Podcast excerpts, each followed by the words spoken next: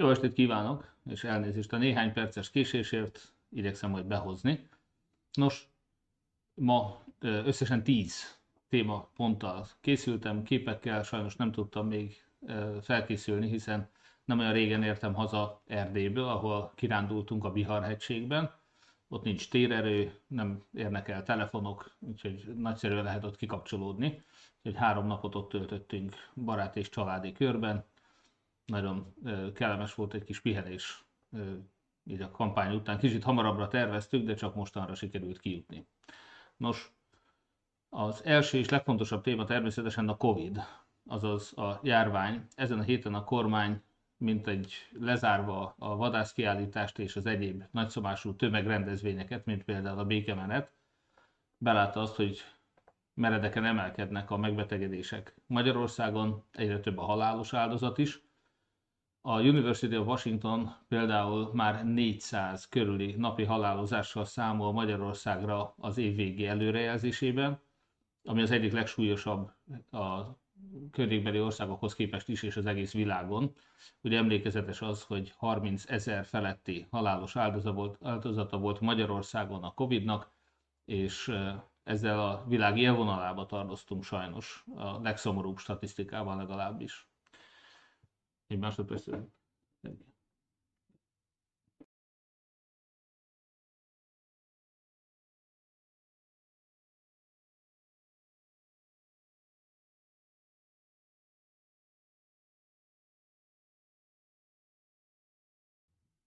Nos, elnézést kérek, egy kis technika, elfelejtettem felkapcsolni a reflektorokat, a lámpákat, pedig a, elő volt készítve ugyan. Nos, tehát a Covid magyarországi számai az eddig is riasztóak voltak, most várhatóan a negyedik hullámban még az eddiginél is akár magasabb lehet a halálos áldozatok száma, úgyhogy mindenkit én is arra kérek a kormányzattal együtt, hogy vigyázzanak nagyon magukra, és vegyék komolyan a védekezést. Annak ellenére, hogy még nincs elrendelve, hogy kötelezővé tehetjük közterületeken, utcákon a maszk használatot, én mindenkit arra kérek, hogy úgy, mint nálunk a polgármesteri hivatalban és a közösségi terekben, ügyfélszolgálatokon, minden zárt térben, ahol csak tehetik, vegyék fel a maszkot, tartsanak távolságot, fertőtlenítsék gyakran a kezüket, e, igyekezzenek megelőzni mindent, e, igyekezzenek megelőzni a betegség tovább terjedését.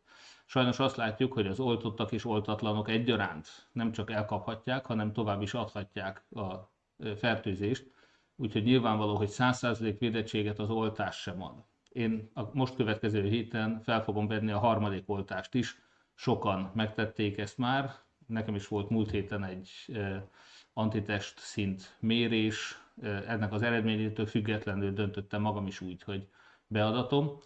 Én elhiszem a kormányzatnak azokat a számait, miszerint körülbelül minden tizedik, tehát a fertőzöttek, a betegek esetében kb. 10 az 1-hez az aránya az oltottaknak és a nem oltottaknak, tehát gyakorlatilag az oltottaknak kb. egy tizede az esélye arra, hogy megbetegedjenek a nem oltottakhoz képest. Itt a saját számainkat a hivatalban és az önkormányzati intézményekben és cégekben összehasonlítva van, ahol az oltottság aránya általában 60-70 százalék körül van, van olyan intézményünk, ahol 90 százalék itt vásárhelyen, a megbetegedések között viszont van, ahol az oltatlanok vannak többségben, van, ahol az oltottak vannak többségben. Hát nyilván az lenne normális, hogy mindenütt az oltottak legyenek többségben, hiszen a dolgozók többsége az felvette az oltást, és e, jól mutatja azt, hogy például a kabinetirodán is a három megbetegedésből kettő oltatlan volt. Ennek ellenére, hogy az arányok azok egyébként fordítottak. Úgyhogy én továbbra is mindenkit arra kérek, hogy aki teheti, és akinek megfelel, az vegye fel az oltást. A kormány hozott egy olyan intézkedést, ami hát nyilván a konfliktusok minimalizálását szolgálta, nevezetesen, hogy ők a kormányzati intézményekben előírták a kötelező oltást, viszont a többi cégnél és intézménynél, így az önkormányzatoknál is polgármesterekre, illetve a munkáltatókra hárították ennek a döntésnek a felelősségét. Ami hát egyrésztről kikerülése egy problémának, másrészt van egy eh, egészségügyi önrendelkezéshez való alkotmányos jog, ezt külön felírtam magamnak, tehát a mi saját jegyzőnk itt Hódműző-vásárhelyen szintén arra hívta fel a figyelmet, hogy az egészségügyi önrendelkezéshez eh, való alkotmányos alapjogot azt még a munkáltató sem szerencsés, hogyha fölülírja, mindaddig, amíg van más megoldás is. A védekezésnek vannak más módjai is, addig ezt itt mi hódműző vásárhelyen sem tettük így végezetül kötelezővé. Úgyhogy bár kötelezővé nem tettük mi sem, így önöket is mégiscsak szóban kérem arra, hogy aki teheti, az vegye fel az oltást. Tudom, hogy egy nagyon nehéz probléma ez, én a tudósok többségének a véleményét követem e tekintetben. Persze azt is tudom, hogy nagyon sokan ellenzik, nagyon sokan, és nem szeretnék, hogy bárkire rákényszerítsék, úgyhogy mi itt Hódműzővásárhelyen, még egyszer mondom, nem kényszerítettük rá senkire, de a világban nagyon sok országban már kötelező a védőoltás, a Covid elleni védőoltás felvétele, és hát természetesen ez Magyarországon sem lenne példa nélküli, hiszen az egészségügy, nem csak az egészségügyben dolgozóknál, ahol például hepatitis ellen és más e, gyakori fertőző betegségek elleni védőoltás kötelező feltétele a munkavállalósnak, hanem hát a csecsemőkéri oltásokra tessék gondolni, azoknak is nagyon régóta van rendszere, és hogyha ezek a csecsemőkori oltások nem lennének, akkor ma is sokkal magasabb lenne a csecsemő halálozás. Úgyhogy a védőoltásoknak igenis van pozitív megelőző jelentősége, független attól, hogy jelen esetben többek között a kormány nem tett meg mindent azért, hogy mi magyarok bízzunk a védőoltásban. Például egyedül a világon nálunk szerezték be azt a Sinopharm vakcinát, és adták be több százezres tételszámban 60 év feletti idős embereknek, amelyet még a kínaiak sem adtak be, mert még csak nem is tesztelték 60 év felettieken. Tehát nyilván a kormány, amely abszolút felelőtlenül üzleti döntésként kezelte ezt, és nem egészségügyi kérdésként, nem érdemli meg azt, hogy mi általánosságban megbízunk bennük, de a magyar embereknek az életének a védelme az természetesen mindent fölír, a politikát különösen fölül kell, hogy írja. Úgyhogy én még egyszer mondom, kérem önöket, hogy annak ellenére, hogy a kormányban általában én sem bízok, de a tudósokban igen, önök is tennének meg mindent. Hogyha nem akarják oltást felvenni, bár még egyszer mondom, ez erősen javallott, akkor távolságtartással, maszkhasználattal, fertőtlenítéssel igyekezzenek mindent megtenni a fertőzés megelőzésére. Ez a delta variáns, ennek mindent a sajtóból ismerhetik az összes kellemetlen következményét, a e, fertőzés e, kockázatának a megemelkedését, sőt még a tünetek szempontjából is általában romlás van az előző variánsokhoz képest. Úgyhogy most csak arra kérem önöket, hogy próbáljanak megtenni mindent. Más országokban a tesztekkel védekeztek és értek el nagyon jó eredményeket. Sajnos Magyarországon Szijjártó Péterék úgy döntöttek, hogy ők inkább a lélegeztetőgépből akarnak lopni, meg a kínai vakcinából, és nem a tesztből több, több tízezer magyar ember élhetett volna, hogyha ők a tesztekből akartak volna lopni. Nos, a második eh, kérdésre áttérünk, Gyakorlatilag az elmúlt időszakban, ahogy ezt már az előválasztási győzelmem idején, abban a beszédben már megjósoltam, a kormány mindenféle vélt és valós kritikát megfogalmazott már, és igyekezett mindenféle lejárató kampányba kezdeni. Egy kicsit úgy tűnik nekem, mintha ők tesztelgetnék. Hát tudjuk, hogy a vírust ugyan nem tesztelték, de a közvéleményt a Covid alatt is folyamatosan tesztelték. Most úgy tűnik, hogy az én lejáratásomra is folyamatosan tesztelnek. Nézik azt, hogy mivel lehet lejáratni. Az első ugyebár az volt, hogy hogyan is lehetne valaki baloldali, hogyha ő gyurcsányjal van egy táborban, nem mint hogyha nem gyurcsány feleségét Dobrev Klárát sikerült volna legyőzni az előválasztáson, és itt még ebben a Hódműzővásárhely Makói körzetben is egy DK-s ellenfelem volt, aki ellen indultam, tehát engem nyilván Hollik István maga sem vádolt azzal, hogy én Gyurcsány embere lennék, ugye kijelentette, hogy nem vagyok az. Orbán Viktor még az október 23-i beszédében még azt is elismerte, hogy én nem vagyok baloldali, ehhez képest a Fideszes sajtó folyamatosan azzal támad, hogy Gyurcsány embere is baloldali. Hát ez volt az első egy hét vagy egy-két hét, és ezt láthatták az összes óriás plakáton. Hát roppant kellemetlen lesz ugyanis, hogyha nem csak a baloldal szavaz az ellenzék jelöltjeire, hanem a jobboldaliak is. Nos, ebben az esetben biztosan verhető a Fidesz. Úgyhogy ők ezt a mindennél nagyobb kockázatot igyekeznek ezzel a hazugság propagandával elhinteni. Hogy mennyire szánalmas erőlködés ez a kormány propaganda részéről, és hogy milyen hazugságokig mennek el, most azon kívül, hogy 4-5 másodperces videó felvételeket vagdosnak ki az elmúlt három és fél év különböző megszólalásaiból, migráns kérdésben, baloldaliság Gyurcsány Ferenc kérdésében és a többi. Egyébként Igen, itt elnézést egy gondolatot hadd engedjenek meg. Ugye én nekem a saját YouTube videó megnézése közben is följön egy rólam készített Fideszes propaganda videó, amiben még egyszer mondom, ilyen 4-5 másodperces részleteket vágnak be korábbi nyilatkozataimból. Az egyik ilyen nyilatkozat az volt, amikor én Gyurcsány Ferenc összödi beszédét, azt mondtam, hogy hát ez egy őszinte szembenézés volt, ahol saját maga elismeri a saját hibáit, tehát ezt egy őszinte beszédnek mondhatjuk. Na, ez támadási alap volt. Nagyon érdekes, hogy a Fidesz eh, nem támadta le Lázár Jánost. Azt a Lázár Jánost, aki egyébként ugyanezt mondta az őszédi beszédről. Tessék visszanézni, tehát Lázár János korábban mit mondott az őszédi beszédről, kivételesen nagyon sok mindenben egyetértettünk. De a Fidesz valamiért Lázár János nem támadta. Nos, a 4-5 másodperces foszlányoknak az egyik legszánalmasabb példája az volt, amikor a Hír TV szeretett volna velem egy egy riportot készíteni, és ha már élőben nem hívnak meg oda ebbe a tévébe, vagy legalábbis még eddig nem jött össze, hát ha egyszer meghívnak az M1-be is például. Ilyen esetben, hogyha hát behívtuk őket, ne fagyoskodjanak, vagy ázzanak kint a Kossuth téren, Hódműzővásárhelyen, bejöhettek és készítettünk egy riportot, ebben ezt a riportot azonban mi élőben adtuk. Ezt önök is megnézhették. Élőben adtuk a Facebook oldalamon. Nos, a fideszes propagandistáknak sikerült azt a három szó foszlányt kiszedni belőle, hogy mi a baloldal. És utána ez, ebből próbáltak eh, lejárató kampányt csinálni, hogy én nekem a számat elhagyta ez a három szó ebben a sorrendben, hogy mi a baloldal. Hát, hogyha visszanézik ezt a videót, akkor azt fogják látni, hogy én azt mondtam, hogy mi a baloldal korrupcióját is el fogjuk számoltatni. Tehát abból azt a következtetést vonni, hogy én baloldal lennék, hogy én azt ígérem, hogy a baloldal korrupcióját is elszámoltatjuk, Hát az elég erős ferdítés, de tényleg ezen a szánalmas szinten van a Fidesz. A szellemi leépülésnek, azt a szintjét, az erkölcsi leépülésről már nem is beszélek. Tehát azt, hogy valaki ilyenekre vetemedjen, de hát csak ezeket fogják látni a következő fél évben, úgyhogy előre is, ahogy szoktam mondani, helyezkedjenek el kényelmesen egy fotelben, pedig elő a pattogatott kukoricát, és nézzék ezt a lejárató kampányt, megnézhettük már Vonagábor esetében, Botka László esetében, Karácsony Gergely esetében, most megnézhetik ennek a Márkizai Péteres kiadását is. Sok sikert és jó szórakozást kívánunk a kedves fideszes propagandistáknak.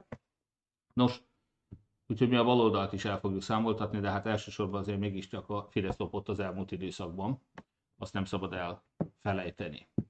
Nos, a következő téma az volt, amit a baloldaliság és a Gyurcsány után előjött a Fidesz, hogy én migránsokat hoznék be. Hát természetesen ilyen, még 5 másodpercnyi videót se találtak olyat, ahol én azt mondtam volna, hogy egy darabbal is több migránst hoznánk be, mint a Fidesz. A Fidesz egyébként érdetlen nagy számú migráns telepített már be Magyarországra. Én egyébként ezeket sem szoktam, amikor kritikát fogalmazok meg a fidesz szemben, az az ő hazugságokra épül, illetve arra, hogy ezek között a migránsok között olyan üzleti migránsok voltak, akiknél a terrorista bűnözői múlt sem volt akadály, hogyha Rogán Antal barátainak a gazdagodása volt a cél. Úgyhogy a migráns számlálót azt hamarosan önök is fogják látni. A migrációval kapcsolatos nézeteimet elmondtam egy külön videóban, ezt is megismerhetik, hogy mit gondolok én valójában. Mert az, hogy a Fidesz mit állít és mit hazudozik, az már reméljük, hogy keveseket fog érdekelni, de mit gondolok valójában a migrációról. Hát a migrációval kapcsolatban elmondtam és el is fogom mondani, hogy egyrészt Orbán Viktor nagy számban fogadott be menekülteket. Igen, nem csak keresztényeket, hanem iszlám, muszlim vallású menekülteket is, amit egy keresztény cselekedetként lehet értékelni, és eként soha nem is kritizáltam érte Orbán Viktor. Tehát nagy számú menekültet fogadott be.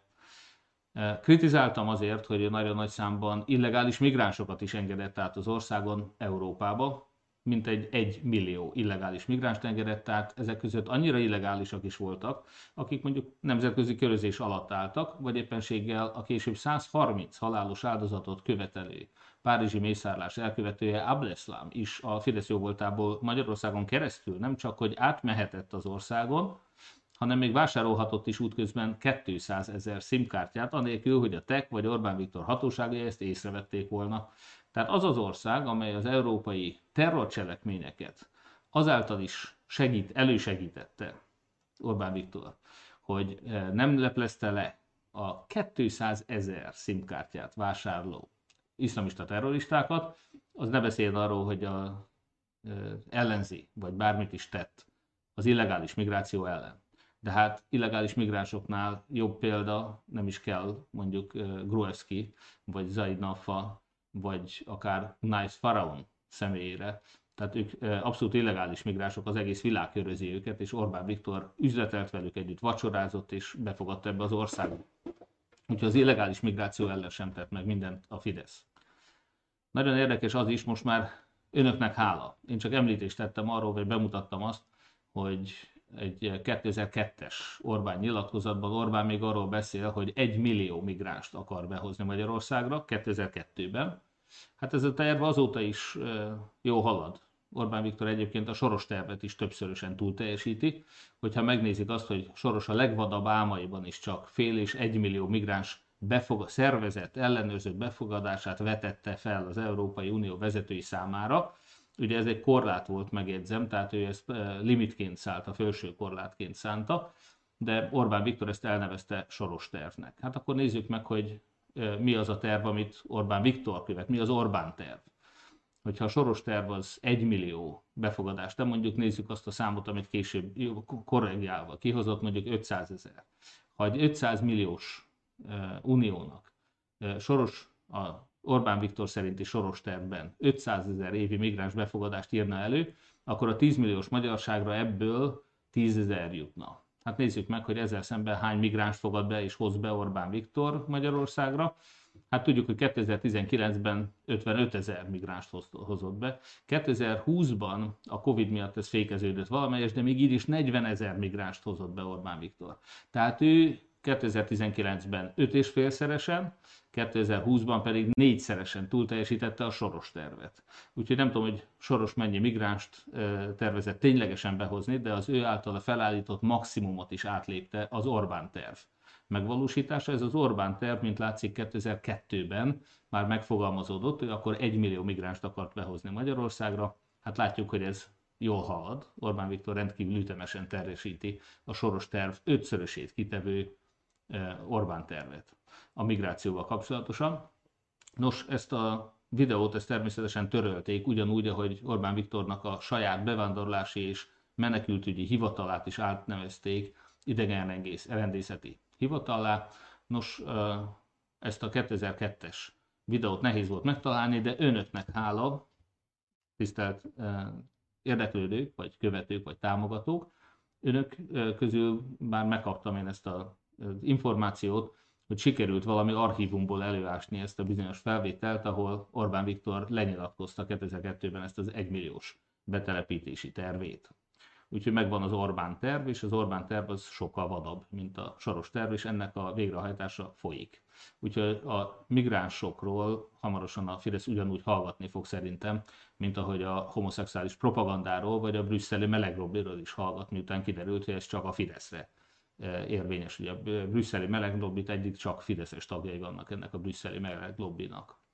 Nos, hát reméljük, hogy a többi témában hasonlóképpen be tudjuk mutatni önöknek, és az önök segítségével, az önök szüleinek és nagyszüleinek is, akik még hisznek a Fidesz hazugságainak, meg fogjuk tudni mondani, vagy el tudjuk mondani nekik, hogy valójában kihozza be a migránsokat.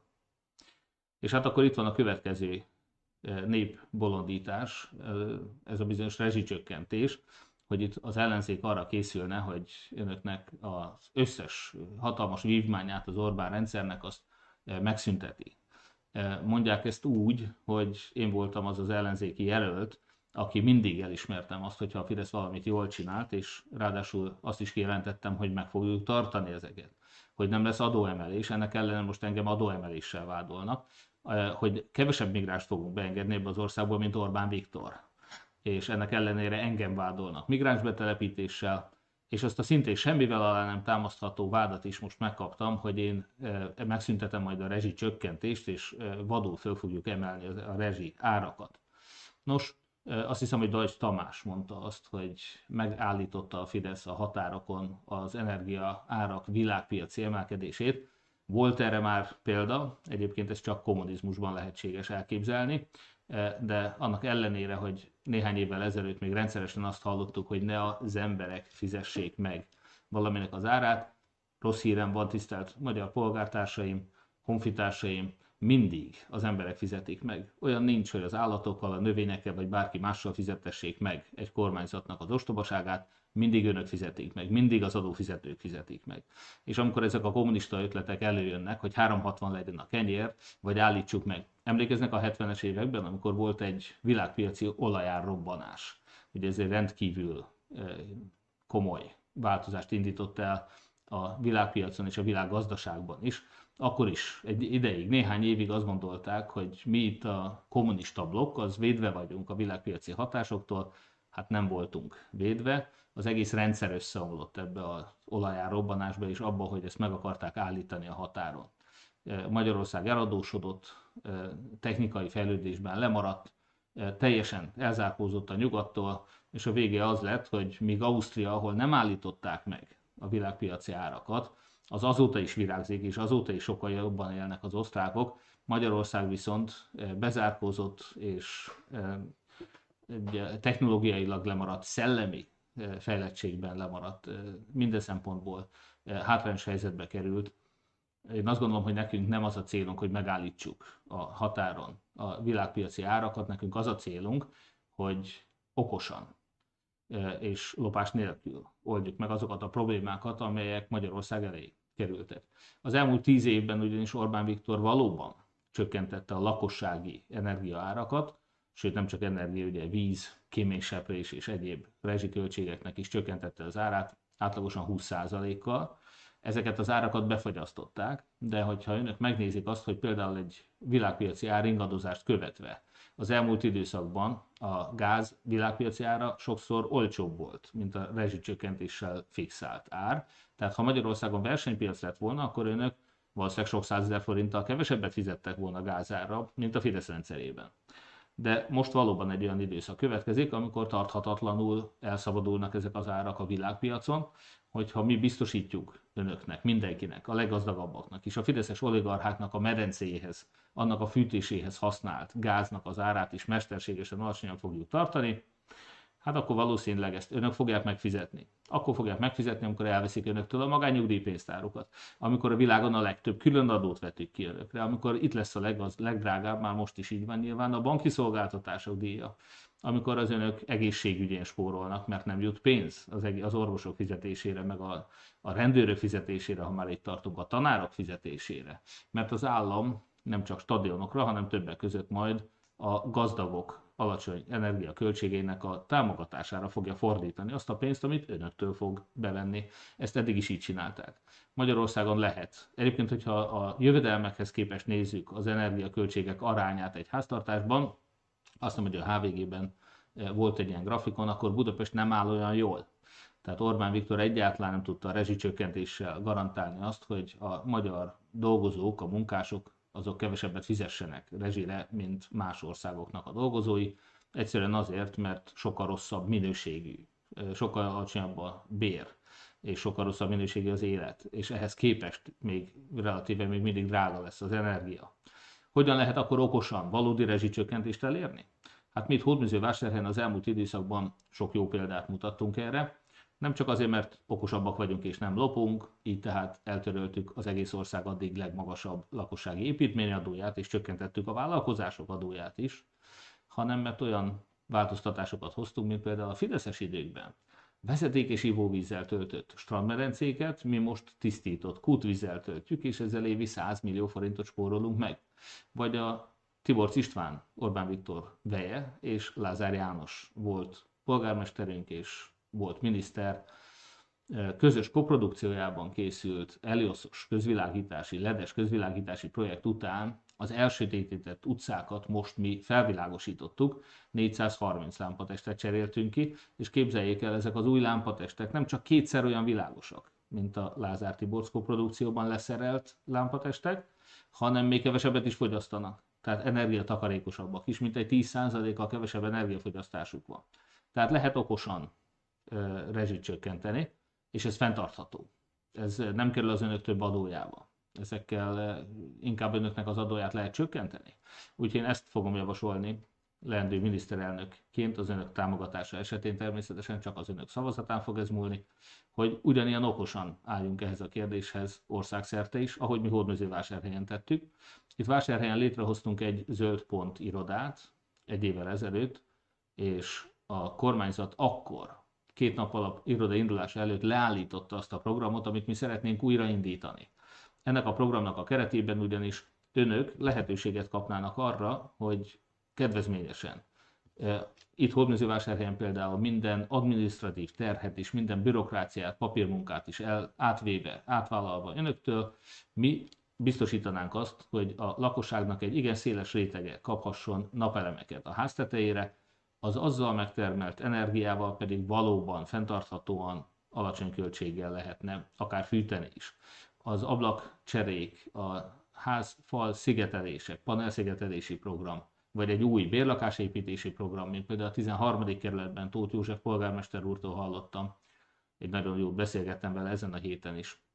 Ő említette, hogy gyakorlatilag a passzív házak szintjéig lecsökkentett rezsijű épületeket, vagy lakásokat, társasházakat adnak most ki a 13. kerületben nagyon alacsony energiaköltséggel. Nos, ez az igazi rezsicsökkentés. Úgyhogy van megoldás. Nem az, hogy befagyasztjuk az árakat, és pazarlóan a leggazdagabb embereknek a luxusát fizetik az önök adójából, az önök nyugdíjából. Nem. Ezt lehet okosan csinálni, úgyhogy ténylegesen kevesebbet fogyasztunk, mert jól szigeteltek az épületek, jobban zárnak az ablakok, és megújuló energiával termeljük meg, akár hőszivattyúval például, akár itt Hódmezővásárhelyen állunk geotermikus energiával, fenntartható módon termeljük meg azt az energiát, amivel fűtünk, világítunk, és a többi. Úgyhogy van, lehet okosan is rezsit csökkenteni, de semmiképpen nem azt a kommunista ostobaságot kell megismételni, Tajs Tamásnak és Orbán Viktornak üzenem, mint ami a 70-es években volt, mert láttuk, hogy ez hova vezetett. Pontosan oda, ahova most Orbán Viktor tart. Európa legkorruptabb, legszegényebb országa lett Magyarország már most is ez Orbán Viktor 12 éves uralkodásának egyenes következménye. És hát igen, a ceausescu hasonlat az mindig nagyon hízelgő, hiszen ceausescu a Kárpátok géniuszára egyedül Orbán Viktor hasonlít, aki szintén a néhány ezres kis falujában egy kétszer akkora befogadó képességű stadiont épített. E, ennyire, ekkora bőszmeséget tényleg Ceausescu és Orbán Viktor csinált csak. Ehhez azért nagyon minősítetten kell ostobának lenni.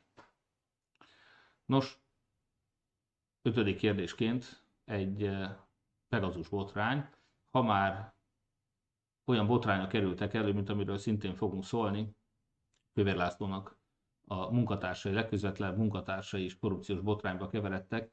Nos, erről talán idegezett elterelni a figyelmet, nem tudjuk Kósa Lajos, aki eddig sem a borotva éles eszéről volt ismert. Nos, hogyha ezt véletlenül ennek szánták, akkor sikerült, ők ugyanis most elismerték azt, hogy a belügyminisztérium szerezte be azt a Pegasus szoftvert, amivel még fideszes vállalkozókat is megfigyeltek, nem hogy ellenzéki politikusokat, ártatlan embereket, miközben ez a szoftver a kifejlesztőjének az izraeli NSO társaságnak a szándékai szerint is csak terrorelhárításra, közveszélyes bűnözők ellen volt bevethető. Hát itt Magyarországon Orbán Viktor ezt teljesen ártatlan, ártalmatlan emberek ellen veti be, olyanok ellen, mint önök vagy én, akik zavarják Orbán Viktor köreit, zavarják a zavartalan lopást, de valójában semmilyen bűncselekményt nem követtek el. Az, hogy egy állam kommunista vagy náci módra megfigyeli a saját állampolgárait, politikai üldözötteket csinál azokból, akik nem támogatják a lopást, hát ez Orbán Viktor rendszerének a valódi eszenciája. Hát Kósa Lajos, még egyszer mondom, aki valószínűleg Orbán Viktor már sokszor megbánta, hogy Kósa Lajoshoz bármi köze volt. Nos, hát Kósa Lajos most felvilágosította a lakosságot, hogy tényleg ők szerezték be azt a Pegasus szoftvert, amivel itt Magyarországon civileket figyeltek meg. És akkor térjünk át Kövér László korrupciós ügyeire. Én annak idején, amikor ugye minden, a Fideszben láthatóan ki vannak osztva a szerepek. Tehát nem csak van egy habony rogány, rogán művek, amely elsősorban a, a hazugság propagandával foglalkozik, és mindig kitalálják, hogy hogyan lehet éppen a fideszes kábítószerezésről, vagy aberált szexpartikról elterelni a figyelmet, hogyan lehet olyanokkal, olyan hazugságokkal letámadni az ellenzéket, amelyet valójában csak a Fidesz követel, például a migráns betelepítés. Nos, mindenkinek ki van osztva a szerep, lehet, hogy még Kósa Lajosnak is ki van osztva a szerep. Kövér László volt az a kemény, igazi, jobboldali, radikális, megmondó ember, akinek mindig voltak határozott mondatai, de akit még a Fideszen belül, ahol a lopás az majdnem kötelező, a Fideszen belül őt úgy tartották számon, hogy ő a viszonylag tisztességes emberek között van, akinek a látványos, tehát nem egészen Orbán Viktornak persze saját nevén elég kevés vagyon van, de a feleségének, a vejének, a gyermekkori pajtásainak a nevén hihetetlen angol királynőt megszégyenítő vagyonok hamozódtak fel. Kövér László az mindig az a puritán ember volt, akit legfeljebb a testvérének a vagyonával, vagy a gazdagodásával lehet esetleg, vagy egy-egy szerepvállalásával lehetett eddig piszkálni. Hát most a kabinet iroda vezetője keveredett egy igen csúnya korrupciós botrányba, egy 320 millió forintos határon túli magyarokat támogató alapítványi pénzből 240 millió forintot, az összegnek a legnagyobb részét, azt ennek a közeli munkatársnak az elszállásolására, anyósának és a feleségének és a gyermekeinek az elszámolására fordították. Tehát 240 millió forintot egy 320 milliós támogatásból azt éppenséggel nem egy határon túli, hanem egy igencsak határon inneni, egészen Fidesz közeli embernek a luxus életmódjára fordítottak. Még egy A6-os audit is sikerült ennek a csapatnak beújítani ebből a pénzből, és ezt használnia. Hát ilyen korrupciós botrányok azt gondolom, hogy a közeljövőben még nagyon sokat fogunk ilyet látni, elég sokszor elő fog fordulni, és hát elég sokat kell majd migránsokról, meg aberált politikusokról beszélni a Fidesznek ahhoz, hogy megpróbálja még a leg tájékozatlanabb Fidesz szavazókat is valahogy izolálni ezektől a botrányoktól, hogy ők azt higgyék, hogy a jövő választásnak nem is a lopás, hanem vagy a migránsok, vagy a cigányok, vagy a melegek, vagy valaki más, akit lehet gyűlölni, majd az lesz az igazi tétje, nem. 2022-es választásnak akkor, amikor azt mondjuk, hogy Fidesz vagy nem Fidesz, a valódi tétje az, hogy lehet-e következmények nélkül lopni nagyüzemben az önök adójából, az önök vagyonából, az önök vállalkozásait elvéve, mehet-e, meddig mehet ez a arcátlan, határok nélküli lopás? Ez az egyetlen kérdés 22-ben. Nos, úgyhogy Kövér Lászlónak a eddigi, hát nem tudom, hogy mennyire volt ő teljesen mentes mondjuk korrupciós botrányoktól, de egyre kevésbé az. Tehát ehhez kapcsolódik az, hogy Hatházi Ákos itt járt Hódmezővásárhelyen, talán nem érdemtelen, hogyha önök tudnak arról, hogy van előkészítő munka, nem csak egy kampánycsapatot állítottunk föl, tudom, hogy már a személy összetételről is híreket jelentetett meg, azt hiszem, hogy az azonnali. Zarán Péternek a szerepét kritizálták, ugyanúgy, ahogy a Fidesz támadott azzal, hogy Bigel László egy nyilatkozat szerint szívesen támogat anyagilag bennünket. Hát Soros Györgytől mi még nem kaptunk ugyan egy fillért sem, de őszintén szólva azok után, hogy Orbán Viktor személyesen is, és a Fidesz eh, kistafírozta Soros György, eh, én azt gondolom, hogy Soros Györgynek is lehet, hogy érdemes lenne elgondolkozni, hogy ha már Orbánt ilyen bőkezően támogatta, akkor esetleg az ellenzéki kampányt is segítheti valamivel, ha más nem egy nyilatkozatban mondjuk megdicsérhetné Orbán Viktort, hogy jó sok migránst hozott be, legfeljebb egy kicsit kritizálhatná azért, hogy nagyon sok bűnöző és iszlamista terrorista is volt ezek között, de hát a Soros tervhez képest is négy-ötször annyi migránst hoz be Orbán, tehát egy, legalább egy sajtó nyilatkozatot kiadhatna Soros, hogy megdicsérje Orbánt. Nos, szóval mi azt látjuk, hogy és egy pillanat. Igen a kormányzati előkészítő munka az nem csak a kampány finanszírozás, nem csak a kampány szakemberek, hiszen minden pártól és civilek és nagyon sokan jelentkeztek már a kampánycsapatba. Próbáljuk azt a struktúrát fölállítani, hogy melyik témával kifoglalkozik, és azokhoz az emberekhez irányítani. Nem tudok én egy magamban. Nagyon sok megkeresést kapok, rengetegen keresnek, ajánlják fel a segítségüket. Én elsősorban azt szeretném, hogy minél hamarabb mindenkinek tudjak mondani egy nevet hogyha ő ezzel akar foglalkozni, ide forduljon, és ebben Zarán Péter nagyon komoly eh, segítség, hiszen ő összefogja ezt a szervezetet, a kommunikáció továbbra is eh, Gurzó Ákos eh, irányításával, de a pártoknak, a kommunikációs szakembereinek a meghívásával fog majd folytatódni. Tehát mindenki, aki eddig külön-külön dolgozott, most azt szeretném, hogyha egy közös kampányban dolgozna. Minden felületet, ami rendelkezésre áll, önkormányzati, esetleg meglévő reklám plakátfelületek, hiszen Karácsony Gergelynek a kampányában, amiket használtak, plakátokat, ezeket most már mit fogjuk tudni használni. tehát ezeket is, bár a Fidesz megpróbált minden felületet monopolizálni, alig van független rádióállomás az egész országban. Tehát majdnem minden a Fidesz kezében van. Ugyanúgy, ahogy az összes megyei napilap, ahogy nem engednek be bennünket az országos állami televíziótársaságok, csatornák, és a többi. Nos, mi mindent, ami az ellenzéknek korlátozottan ugyan, de rendelkezésre áll, pénzügyi erőforrásokat, az önök adományait, amire nagyon nagy szükség van a jövőben is, hogy abból tudjunk mi is hirdetésekkel válaszolni a Fideszes hazug hirdetett kapányokra. Tehát ezeket az erőforrásokat igyekszünk összeállítani. A másik nagy csapás irány, amelyen építkezünk a jövő évi választásokra, az egy olyan Azért nem szeretem az árnyék kormány szót, mert leszögeztem rögtön az elején, és ebben mindenki egyetértett, a pártok is, hogy miniszteri posztokat, államtitkári posztokat, állami cégek vezetőit és a többi szó se lehet róla, hogy osztogassunk.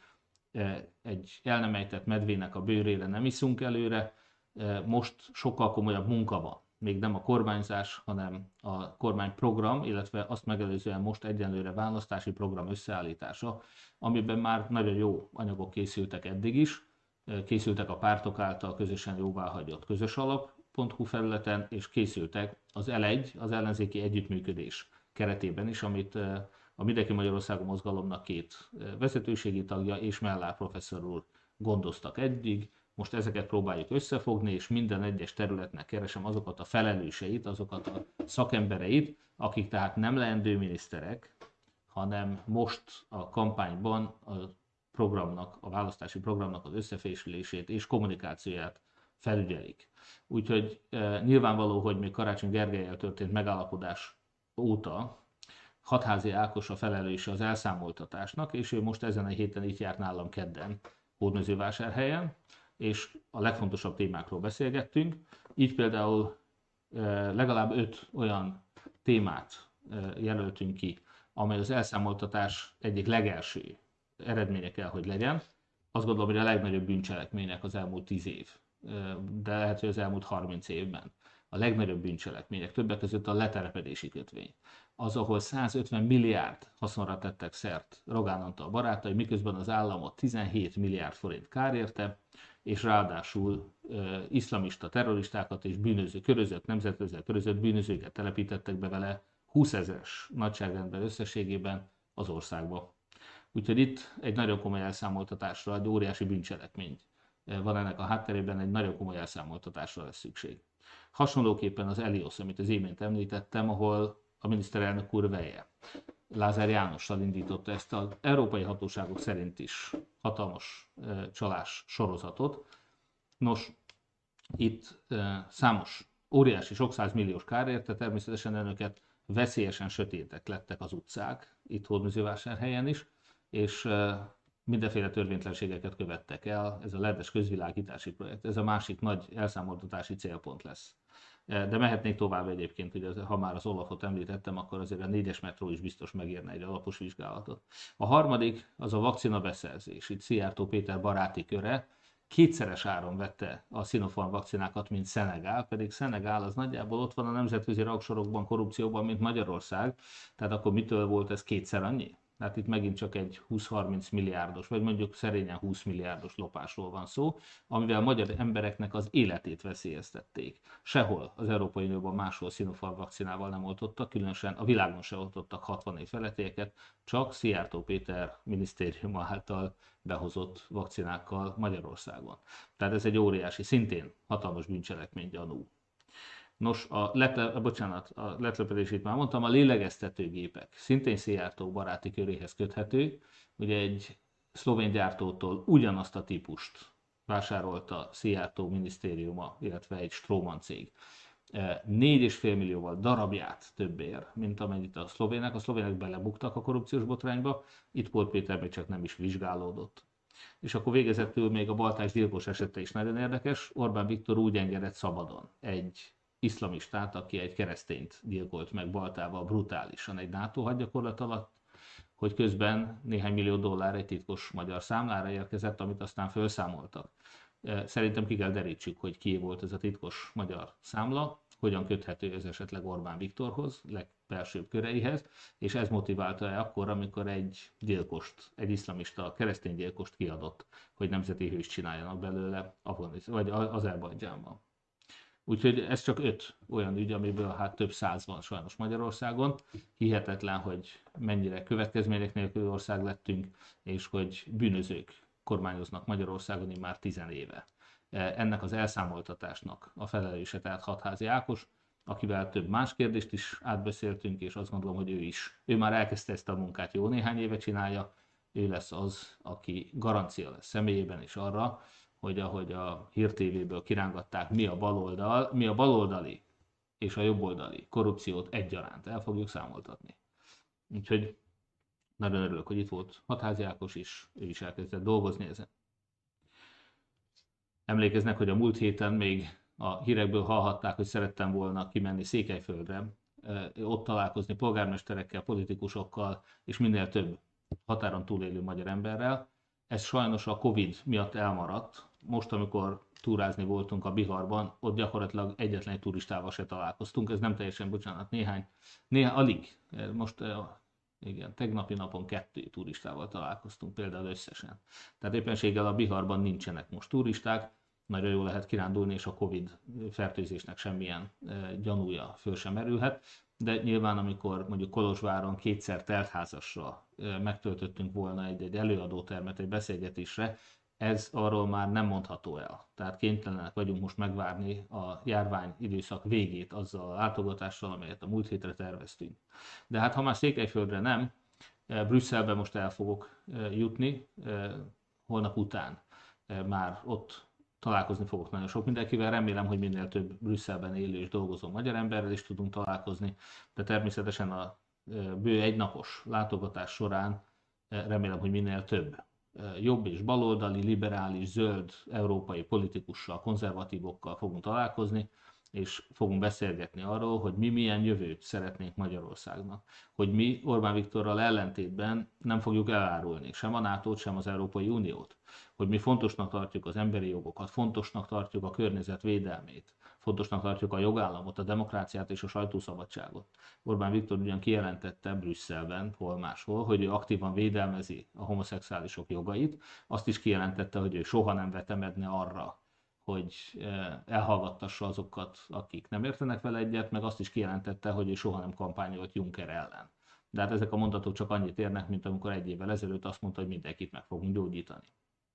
Szóval Orbán Viktorral ellentétben mi nem fogjuk elárulni Európát, mi csatlakozunk az Európai Ügyészséghez, mi be fogjuk vezetni az eurót, mi itt van Magyarországon nyilvánosságra fogjuk hozni a kommunista ügynök aktákat, amit csak a Fidesz akadályoz meg, és hát általában fogunk beszélgetni a jogállamiságról, a sajtószabadságról és a korrupciános küzdelemről.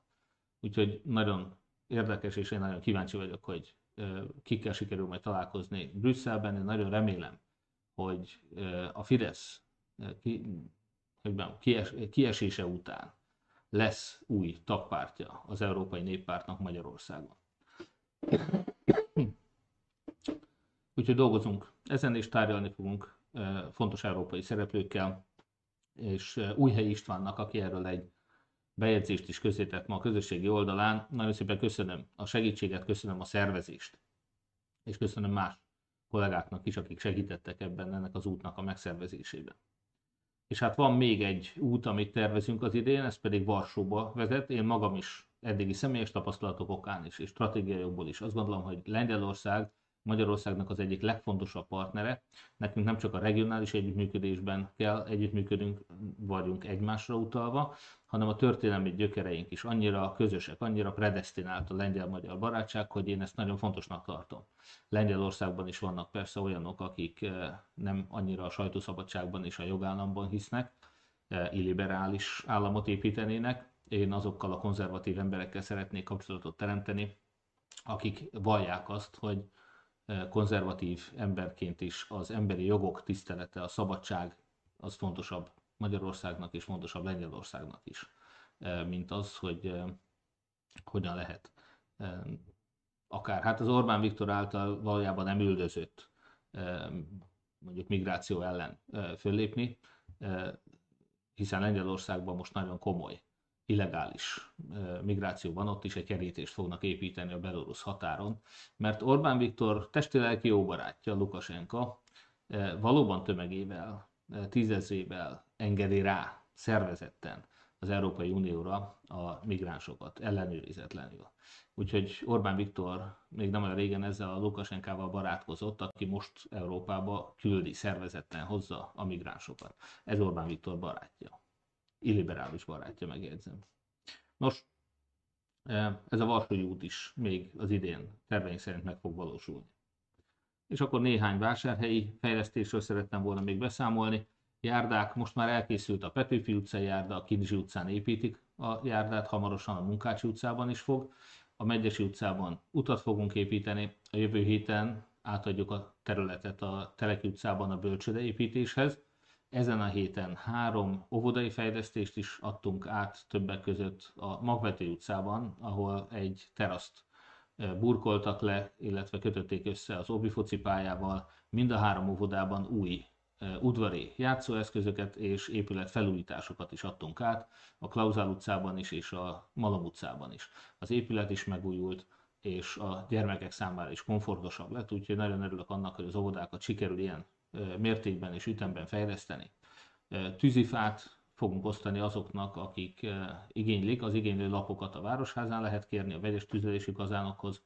Ugye elindult már a, pont ezeknek a vegyes tüzeléssel fűtött szegregátumbeli, tehát szociális bérlakásoknak az energetikai felújítása, az az igazi rezsicsökkentés még egyszer, ha ott kevesebbet kell majd. Aggódni nem lesznek penészesek a falak, mert jobban, jobb lesz a szigetelés. Tehát ez a projekt is folyamatban van. Ezen kívül, és itt mindjárt ránézek a jegyzeteimre, tehát itt a 42-es buszjáratról kaptunk híreket, hogy bővíteni kellett, mentesítő járatokat indítani a reggeli órákban, mert olyan sok utas volt, hogy nem fértek el. Ezek ugye a híres vásárhelyi ingyenes buszjáratok. Ha már a rezsicsökkentésről van szó, kedves Orbán Viktor, nos, Hódműző vásárhelyen ingyenes a tömegközlekedés egy évi 2000 forintos kártyával, városkártyával, mindezt úgy, hogy ez a városnak, az adófizetőknek kevesebb pénzbe kerül, és nem többe. Tehát, hogy úgy tudtuk megoldani hatékonyság átszervezéssel, jobb útvonalakkal, sűrűbb járatokkal, nagyobb területi lefedéssel, hogy nem csak ingyenesen lehet utazni, hanem még ezek után is kevesebb pénzbe kerül mindez a városnak, mint eddig. Ugye említettem már a hulladékszállítás átszervezését, abból évi 70 millió hasznunk volt, a szintén említettem a ivóvíz helyett kútvízzel föltöltött medenceinket, abból épp 100 millió hasznunk volt. Tehát, hogyha valakinek nem a lopáson jár az esze, akkor lehet rezsit csökkenteni észszel is. Lehet úgy is, hogy ez fenntartható és környezetbarát legyen, mindenki jobban járjon vele. Tehát még egyszer csak egy, végre egyszer Magyarországnak legyen olyan vezetése, aki nem, nem a lopáson jár az esze, hanem aki tényleg szolgálni szeretné az embereket, és nekik akar jobbat, felelősen tud gazdálkodni a vagyonnal, és nem saját maga fog gazdagodni, hanem a rábízott közösség. Mint hogy Hódműző vásárhelyen is. Micsoda üdítő, forradalmian új gondolat, hogy nem a polgármester gazdagszik, hanem a város. Én azt gondolom, hogy Magyarországnak is egy olyan miniszterelnök kell, akinek nem a veje, a felesége és a gázszerelője fog gazdagodni, hanem az ország. A volánbusz beperelt bennünket, annak ellenére a rendőrség már egyszer leírta, hogy nem volt érvényes szerződés Hódműzővásárhely önkormányzatával.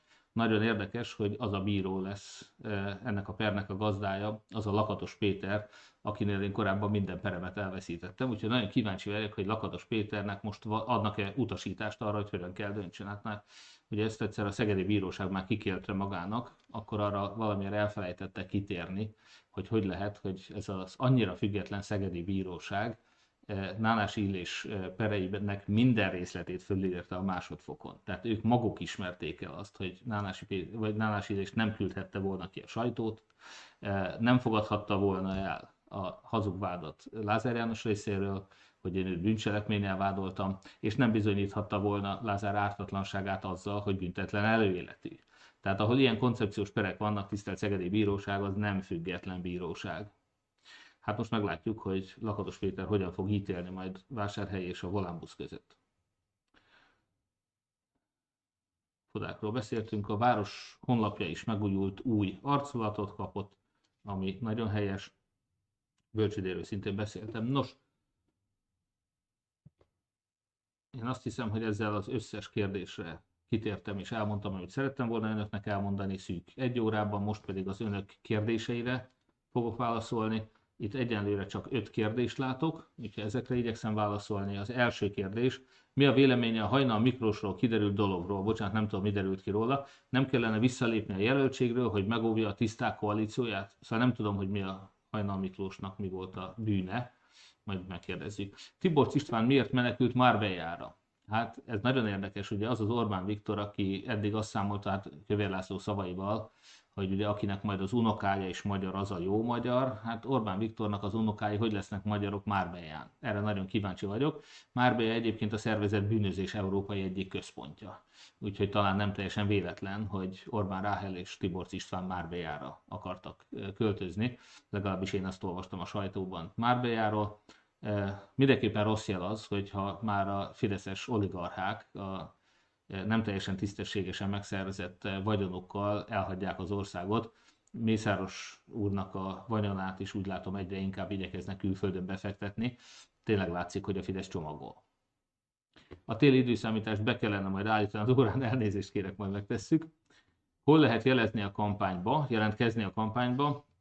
Nos, én azt javaslom önöknek, hogy elsősorban a helyi kosútköröknél jelentkezzenek. Ugye a kosútköröknek most az a feladata, hogy a pártokkal összefogva minden körzetben, itt a 106 egyéni választókörzetről van szó, tehát például Hódműzővásárhely, Makó és 17 másik település tartozik Lázár János körzetébe, ezt a körzetet szeretnénk most eh, korrupciómentesíteni és a Fidesztől megtisztítani. Ehhez nagyon komoly munkára van szükség, elsősorban rengeteg olyan emberre, aki bejárja ezt a környéket, a nyomtasteisnek, ja bocsánat, hát az egy nagyon fontos dolog, nem említettem, László János is meglátogatott itt Hódműzővásárhelyen, és ővel is megbeszéltük, hogy hogyan tudunk nekik minél többet segíteni, és hogy hogyan lehet őket promotálva minél több olyan embert találni, aki hetente el fogja juttatni a nyomtasteis kiadványait minden postládába.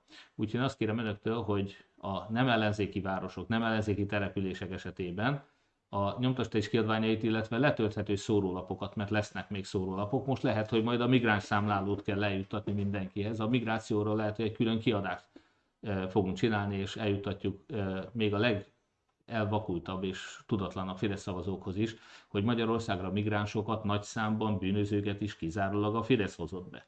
Ezt mondják el mindenkinek, önök is segítsenek eljuttatni minden postaládába. Úgyhogy igenis keresünk embereket, akik például ezt a munkát elvállalják, beszélgetnek a szüleikkel, nagyszüleikkel, felvilágosítják őket, megmutatnak nekik YouTube videókat, elmondják, hogy valójában mit gondolunk mi a migrációról. Mutassák meg azt a videót, amit most tettünk fel ezen a héten a migrációról. Hát ha eh, leesik, lehullik a fideszesek szeméről is a hájog, és észreveszik, hogy a Orbán Viktor saját maga él azokkal a kommunista módszerekkel, amelyek mindenki mást vádol jó szokása szerint. Ugye vádold ellenségedet azzal, ami csak rád igaz, mondta ezt Orbán Viktor, és azóta is ezt csinálja. Nos, a migráns telepítő Fideszről például így el tudnak juttatni információt minden háztartásba. Nos, a kampányba tehát úgy lehet jelentkezni bármelyik pártnál, ugye az ellenzéki pártoknál, vagy a Kossuth körökbe jelentkezzenek, és természetesen a mindenki Magyarországa.hu oldalon is lehet jelentkezni, ott be tudják írni azt, hogy pontosan milyen tevékenységet vállalnak, szórólapozást, pultozást, eh, internetes munkát, elemző eh, szövegírói, grafikusi munkát, programozói munkát, mindenféle munkával jelentkeznek nálunk önkéntesek, és én az elmúlt egy, sőt, hát az elmúlt három és fél évben az én kampányaimat mindig önkéntesek végezték, és mindig ilyen felajánlásokból éltünk. És hát természetesen anyagi forrásokat is, amivel hamarosan most az előválasztási kampányt lezárva ismét el fogok majd számolni az önök támogatásaival. Csak ezt most a feleségem csinálta, és sajnos nem ér rá még befejezni. Eh, nem gondolja, hogy a diktatúrázás kontraproduktív? Sok mindent lehet mondani az Orbán rezsimre, de nem diktatúra és nem is demokrácia, pláne nem jogállam. Eh, én ritkán szoktam azt mondani, hogy diktatúra, tehát nem, hogyha megfigyelik általában autoriter rendszer, vagy bármit mondunk, de hogy nem demokráciában, neki igaza van, tisztelt kérdező. Eh, az az ország, ahol egyetlen egy párt fogadta el a választási rendszert, ahol egyetlen egy párt szavazta meg az alkotmányt, ahol egyetlen egy párt meg tudja akadályozni a kommunista ügynökakták nyilvánosságát, ahol egyetlen egy párt nevez ki médiatanácsot, és ahol ez a médiatanács nem ad ellenzéki rádiónak frekvenciát, sőt betiltja azokat az ellenzéki médiumokat, amik még számítanak, ugye Index, Népszabadság, Klubrádió, hogy ne soroljuk tovább, hát az nem demokrácia. Úgyhogy nyugodtan hívhatjuk diktatúrának is, eh, ahol a lopásnak az a szintje van, mint Magyarországon, és ennek semmilyen következménye nincs, az nem lehet demokrácia, az nem lehet jogállamot, nincsen sajtószabadság. Úgyhogy lehet diktatúrázni, és ez igen nagy probléma. Ahol ilyen perek vannak, mint amit én említettem, a, a bíróságot egyáltalán nem független. Az igenis diktatúra. Úgyhogy nyugodtan lehet diktatúrázni. Az, hogy most ez a legfontosabb szempont az embereknek, vagy az, hogy egyébként időközben Magyarország nem csak a legkorruptabb ország lett az Európai Unióban, de a legszegényebb is. Ugye a leg, második legszegényebb, de a legtöbb szegény ember itt van. Tehát az Európai Unió besorolása szerint a legtöbb szegény ember Magyarországon él. Minden négy magyarból három az Európai Unió klasszik besorolása szerint szegény. Puzsé Robertnek lesz helye egy MZP frakcióban? Hát nem hiszem, egyrészt azért, mert nem indult semmelyik körzetben. Másrészt azért, mert listás helyért sem jelentkezett, de nem is hiszem, hogy erre vágyik. És nem is, azt hiszem, hogy ő egy rendkívül hasznos, nagyon komoly befolyással bíró személyiség Magyarországon, a média egyik nagyon népszerű szereplője, de nem politikus, már abban az értelemben semmiképpen nem. Tudom, hogy politikai szerepállás és ambíciói is voltak, de ennél sokkal fontosabb munkát végező, mint hogy egy főpolgármester jelöltségi kampány alapján politikusnak soroljuk be. De most is nagy, nagyon hálásan köszönöm Puzsé Robertnek, mert lehet akármit mondani, de azt gondolom, hogy olyan nagyszerű influencereknek, mint Puzsé Robert, Gulyás Márton, Osváth Zsolt, Vona Gábor, és még sorolhatnánk, óriási szerepe volt az elmúlt egy év és történéseiben, és meggyőződésem szerint az Orbán rendszer lebontásában is. Ő nekik óriási szerepük van és lesz. Budapesten lehetne ingyenes a tömegközlekedés, mint Hódműzővásárhelyen? Hát ezt nehéz megmondani, mert egészen más a nagyságrendje a két helynek. Ugye Hódműzővásárhelyen 100, miért volt itt viszonylag egyszerű ez a kérdés? Egy ekkora városban, ahol Lázár János már régóta leépítette a tömegközlekedést, ahol a buszok sajnos eléggé üresen jártak, a legtöbb panasz arra vonatkozott, nem a pénzre, hanem arra vonatkozott, hogy két óránként járnak a buszok, és így az idős emberek, akik például a piacra szívesen kimennének, de hát két óráig nem akarnak a piacon bolyongani. Úgyhogy Nálunk a buszjáratok sűrűsége volt a legnagyobb probléma, nem az ár, e, de az is igaz, hogy nálunk a templomban volt egy kedves e, asszony, akinek azóta meghalt férje, az e, már nyugdíjas volt és egy busszal járt a szegregátumból, a, a Dobóbiból Janáki körzetéből a Szent István templomba. Az asszony azonban kerékpárral vagy gyalog jött a legnagyobb télben is, mert egyszerűen nem volt pénzük arra, hogy ő is fölülhessen a buszra. Na most ezek a buszok most már óránként járnak vasárnap délelőtt is, három busz is jön pont arról a helyről be a belvárosba, és egy 2000 forintos városkártyával ezt ingyenesen használhatják, de egy-egy ilyen szegény embernek azt a 2000 forintot szerintem vagy a város, vagy én saját magam is odaadnám, nyilván nem fogok, mert van egy ilyen szabály, mióta polgármester vagyok, azóta én személyesen nem adok pénzt, mert akkor mindenki leállít így is az utcán, tehát mondom, hogy mindenkinek nem tudok adni, akkor senkinek nem adok. Tehát én személy szerint ugyan nem fizetném, de tudok nagyon sok embert, aki segítene egy-egy ilyen szegény asszonyon, hogy ő is használhassa, de a 2000 forint még nekik sem tétel. A városnak a Petra Model programjában is támogatnánk őket ennyivel, tehát nem, még az a 2000 forint sem lenne akadály. Tehát ő nekik, akik eddig nem tudták használni a tömegközlekedést, most minden lehetőségük megvan rá. De ez itt Hódműzővásárhelyen 110 millióba került eddig évente, a 110 millióból 50 volt az állami normatíva, 50 millió a városnak a költsége, és 10 millió volt a jegy és bérleteladás. Hát elsőre is látszott, hogy ezt a 10 millió forintot az elhanyagolható tétel egy város költségvetésében, amikor egy ekkora segítségről van szó. Tehát mi ezért, és abból a 10 millióból is valamennyi visszajön, a mi számításaink szerint annak egyébként több, mint a fele az városkártya éves díjakból, illetve a, diák bérletek utáni támogatásból. Tehát meg lehet úgy csinálni, hogy még ha ugyanennyibe kerülne, akkor is kevesebb, akkor is ingyen legyen. De ráadásul mi megpályáztattuk ezt, és az új menetrend az a volánnak mintegy 240 millió forintjába került volna, de Jovan Gyula vállalkozónak 96 milliójába került csak, és ezzel a város még az a eddigi 100 milliót is 4 millióval meg lecsökkentette, tehát nekünk is kevesebbe kerül, az utasoknak se kerül, stb. Na most ez Budapesten nyilvánvalóan nem ilyen egyszerű. Budapesten ezt nem lehet így megoldani, de ekkora városokban tudomásom szerint a világon sehol nincs ingyenes tömegközlekedés. Ilyen vásárhelyméretű városokban viszont Magyarországon is van három. Dunakeszi és Budaörs, ahol már ingyenes a tömegközlekedés, bár ott más modell szerint. Tehát ott a, a teljes egészében a város fizeti, mi továbbra is államilag támogatott menetrendszerű tömegközlekedést jegy és bérlet alapon veszünk igénybe, illetve szolgáltatunk, ez így sokkal olcsóbb nekünk. Úgyhogy ebből a szempontból a vásárhely mégiscsak egyedi az országban. De már több polgármesterrel beszéltem, aki szeretné ezt. Igen, eleve veszteséges volt a tömegközlekedés, így van. Tehát a tömegközlekedés a világon mindenütt veszteséges és még azt is elmondhatjuk, a vasút, én nagy támogatója és lelkes híve vagyok a vasútnak, ezt sokszor elmondtam már, még a tramtrainnek is. Lázár János tényleg nem beszéltünk, Lázár János bejelentette, hogy ingyenes lesz a tramtrain a választásokig, legalábbis április 15-ig. Hát ez egy jó ötlet, nyilván nem azért, mert nem ő találta ki. Egyébként ez egy aranyos történet ez a tramtrain, mert valami hihetetlen kudarc sorozat. Ugye eleve a Lázár János 2017 áprilisában bejelentette, hogy ez akkora lopás, ez akkora korrupció, hogy ő ezt leállítja.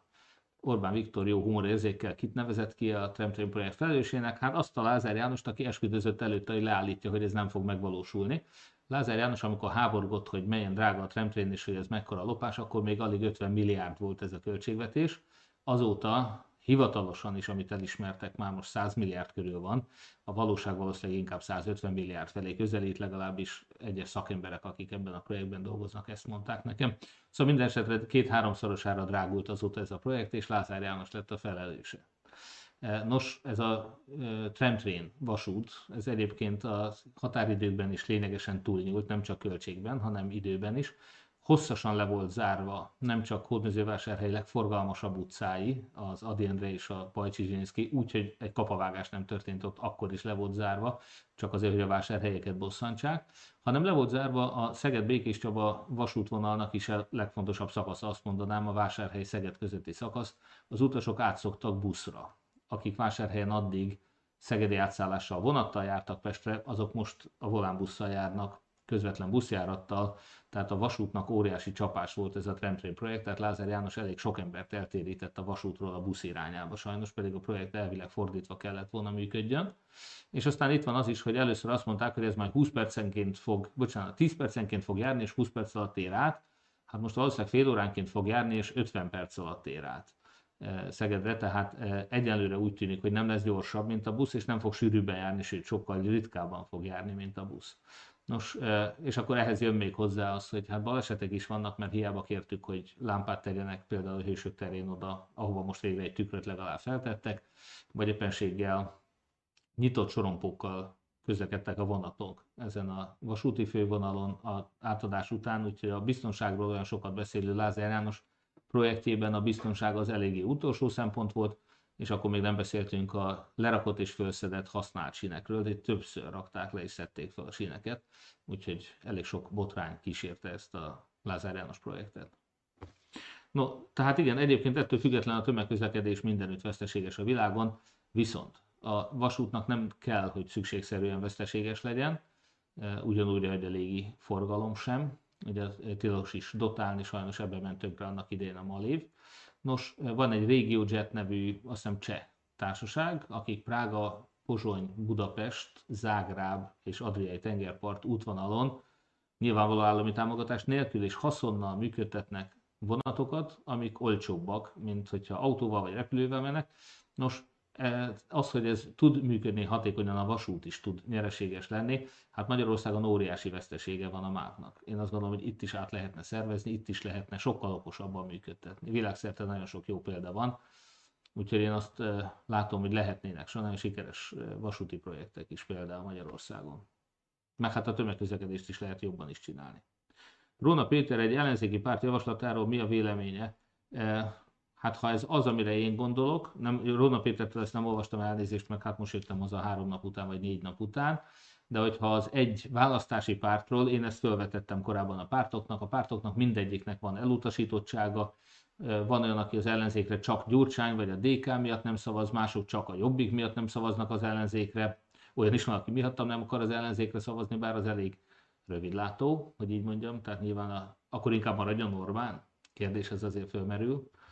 Szóval van elutasítottsága minden pártnak, hogyha egy közös ellenzéki párt lenne, annak sokkal kisebb lenne az elutasítottsága, ezt mér, mérhető, statisztikailag is kutatásokkal mérhető adat. Úgyhogy ha a Fidesz kikényszeríti, akkor szerintem ez elkövetkezhet, erre az ellenzék föl van készülve, tehát ezt meg tudjuk oldani addig egyenlőre a pártok a saját eh, hagyományaik, márkájuknak az építése miatt erre úgy látom, hogy nem nyitottak. Mindegyik párt azért saját magát is szeretné építeni, saját frakciót akar, bár ezt most a Fidesz elvileg elveszi tőlük, meglátjuk. Az MMM előválasztási aktivi, aktivitása csökkenni látszik, hát igen, mert az előválasztásnak vége van. Miközben a Fidesz aktivi, aktivái, aktivistái mind a mai napig járják a lakásokat, és a stoppal kampányolnak, mégis meg kellene fontolni a pártalakulást, tehát nem szeretnénk az MMM-ből pártot csinálni, az MMM az egyik motorja lesz a jövő évi választásnak is, akik csatlakoznak, bármely pártnak lehetnek tagjai. Tehát itt nekünk az MMM-nek egy célja van, leváltani Orbán Viktort és a Fideszt, előbb az önkormányzati választáson, most nyilván az előválasztáson a civileket támogattuk, de minden pártnak a jelöltjét támogattuk, és a legnagyobb arányban eh, győztek az MMM által támogatott jelöltek, tehát a 106 körzetből nem számoltam össze pontosan, de szerintem olyan 70-80 között lehet az, aki MMM támogatással győzött a körzetében. Egyik pártnak sincs ilyen jó találati aránya. Nos, a jövőben is az MMM a, a miniszterelnök jelölti, és mivel hogy önök nem miniszterelnök jelöltre fognak szavazni, hanem pártlistára és egyéni körzetekre, ami legfontosabb célunk az, hogy a 106 körzet lehetőleg mindegyikében mi győzünk, de legalábbis minél többen. Nos, az MMM célja tehát az, hogy minden körzetben, akár DK-s, akár civil, akár jobbikos, bármilyen legyen is, momentumos, MSZP-s, párbeszédes, LMP-s, teljesen mindegy, hogy milyen párthova tartozásról jelölt, mindenütt a közös ellenzéki jelölt győzzön. Ez az MMM cél, és ehhez kérem az önök támogatását, mert csak így lehet leváltani Orbán Viktort, csak így lesz elszámoltatás, csak így lesz jogállam, demokrácia és sajtószabadság. Úgyhogy a pártán mi nem alakulunk, de egy hetedik frakció, ami fölmerült, hallhatták önök is, cél az, hogy legyen egy ilyen frakció, és hogy ez a frakció, ez egy olyan pártnak legyen a frakció, vagy az új, új világ az új kezdet és egyelőre civil embereknek az összefogásával, amely beléphet az Európai Néppártba. Erről is fogok remélhetőleg beszélni jövő héten Brüsszelben. És igen, önöknek valóban az előválasztás után a teljes ellenzék egy kicsit pihent, mi is éppen újra szerveződünk és elindítjuk ezt a kampányt, és mostantól kezdve folyamatosan szükségünk lesz arra, hogy önök minél nagyobb számban igenis járják a kis településeket, beszélgessenek a szüleikkel és a nagyszüleikkel, és tessék dolgozni az ellenzék közös sikerén, mihez minden anyagot meg fogunk adni, letölthető szörólapok formájában, a nyomtastés formájában, be kell menni egy kocsmába, el kell beszélgetni az ott lévő emberekkel, egy nagyon kedves ember a Youtube-on oda kommentelte, hogy ő Miskolc és Budapest között járva eldöntötte, hogy két-háromszáz nyomtastést kinyomtat és beszor egy-egy falut, és egy faluban nagyon vegyes tapasztalatokkal ugyan, de két embert átfordított, ezt olvastam én például egy YouTube videó alatt. És hát nagyon hálás vagyok, önök is csak így tudnak változtatni. Minden egyes szavazó számít. Én most Erdélyben, hogy ott voltam, hétvégén beszélgettem ottani emberekkel, én is szereztem három szavazót. Minden egyes szavazó számít. Úgyhogy köszönöm szépen, hogy önök ebbe segítenek, és kérem, hogy ne hagyják abba. Egy fél évet kell kampányolni, én mindent meg fogok tenni. Minden szabadidőmet arra fogok fordítani, hogy járjam az országot és kampányoljak. Ezt már elkezdték, elkezdték előkészíteni a kollégáim. Mikor a várható a részletesebb választási program? Tehát most is van, eddig is rengeteget beszéltünk róla, nem hiszem, hogy valakit ez fog befolyásolni, de hogyha mindenki Magyarországon.hu megnézik a programot, röviden ott is látható. A év végére kértem én azoktól az emberektől, akiket megkértem, hogy foglalkozzanak egészségügyi programmal, oktatással, belügyi átalakítással, átszervezéssel, külügyekkel, sporttal, és még cigányfelzárkóztatással. Én mindenkit azt kértem, hogy év végére készítsék el ezt a választási programot. De már most is azért legtöbben tudjuk, hogy mi várható. Sikeres kormányváltás után mire számíthatnak a pedagógusok a bérek kapcsán? Hát arra számíthatnak, hogy minden áron meg fogjuk akadályozni, az, meg fogjuk állítani az elvándorlást. Ezt részben a Fidesz már meg fogja tenni, én úgy tudom, hogy egy 20%-os emelésre készül a Fidesz is, de amennyiben ez nem lesz elegendő, akkor tovább fogjuk. Addig fogjuk emelni a pedagógus béreket, amíg nem lesz hiány pedagógusból többé. Hasonlóképpen ugyanez a titkos tervünk a rendőrök esetén is, ott is addig fogjuk emelni a rendőrök bérét, amíg megállítható az elvándorlás, amíg stabilizálható a létszám. Ez nem egy, a populista ígérgetés az lehet, hát most lehet mondani 50%-ot, meg 600%-ot is, de egy gyakorlatilag dolog, hogyha többen jelentkeznek rendőrnek, mi hát ahány hely van, akkor valószínűleg nagyon jók a körülmények és jók a bérek hogyha nagy az elvándorlás és nem lehet ott tartani a rendőröket, akkor valószínűleg rosszak a körülmények és alacsonyak a bérek. Én nekem ez egy roppant egyszerű, logikus, kielégítően jó magyarázat arra, hogy hol kell bért emelni és mennyit kell emelni. Mi a garanciája annak, hogy ön uram nem fog lopni? Hát 49 éves vagyok, eddig kibírtam. Nagyon katolikus hitem nyilvánvalóan nem összeférhető a lopással, a korrupcióval, a bűnözéssel, de azt gondolom, hogy az ateista testvéreim, akik tisztességesek, azok szintén egy egész életet le tudnak élni úgy, nem lopnak. Ugye a legnagyobb csábítás az mindig a hatalom, azt szokták mondani, hogy a hatalom korrumpál, és sajnos ez végtelenül igaz. Amit garanciaként én ajánlok önöknek, és éppen ezért, mert őszintén szólva, tehát én nekem, mondom, egy hosszú 50 éves életút után nem hiszem, hogy az én értékrendem megváltozna bármitől is. Más az, aki 21-2 évesen kikerül az egyetemről, hirtelen politikus lesz, esetleg éppen azért lesz politikus, mert hatalomra és pénzre vágyik. Egészen más, amikor valaki fölnevel hét gyermeket, és e, úgy kerül a közéletbe, hogy megmutassa, hogy lehet tisztességes emberként is politizálni. Tehát egy kicsit más a motiváció, de én nem építenék senkinek a vallásosságára, a kereszténységére, vagy az ateista tisztességére. Én azt mondom, hogy a rendszert kell olyanná alakítani. Mi, amikor a jövő évben összefogtunk jobb és baloldaliak, liberálisok, zöldek, konzervatívok, szociáldemokraták, amikor mi mind összefogtunk, akkor mi a közös értékek mellett fogtunk össze. A közös érték a demokrácia, a jogállam, a piacgazdaság, az európai integráció, sajtószabadság. Egy olyan rendszert kell építeni, mint például George Washington épített 200 évvel ezelőtt, amikor fékeket és ellensúlyokat tett az alkotmányba. Úgyhogy mi is egy új alkotmányt fogunk. Hamarosan ez pénteken elindult, erről nem szóltam még önöknek, de a e, civil bázis Horgas Péter szervezésében az én általam is felkért közjogi egyeztető testületnek, közjogi tanácsadó testületnek a vezetésével, munka irányításával, egy Flex Zoltán alkotmányjogászt eh, bíztam meg, őt kértem meg, hogy koordinálja, de itt Vörös Imré, Róna Péter, Bárendi Péter, Elek István és még nagyon sokan, Jakab András, Sajó András, tehát nagyon sokan jelentkeztek, illetve kerestünk meg mi. Nagyon sok alkotmányjogászt, és azt kértük, hogy állítsanak össze egy rövid alkotmányt, ami garantálja azt, hogy többet senki nem siklathatja ki a magyar demokráciát. Tehát valódi fékek és ellensúlyok vannak benne, nem lehet az alkotmánybíróság létszámát kétszeresére duzzasztva egy párt jelöltjeivel föltölteni, és a hatalmi játékszerévé tenni az alkotmánybíróságot.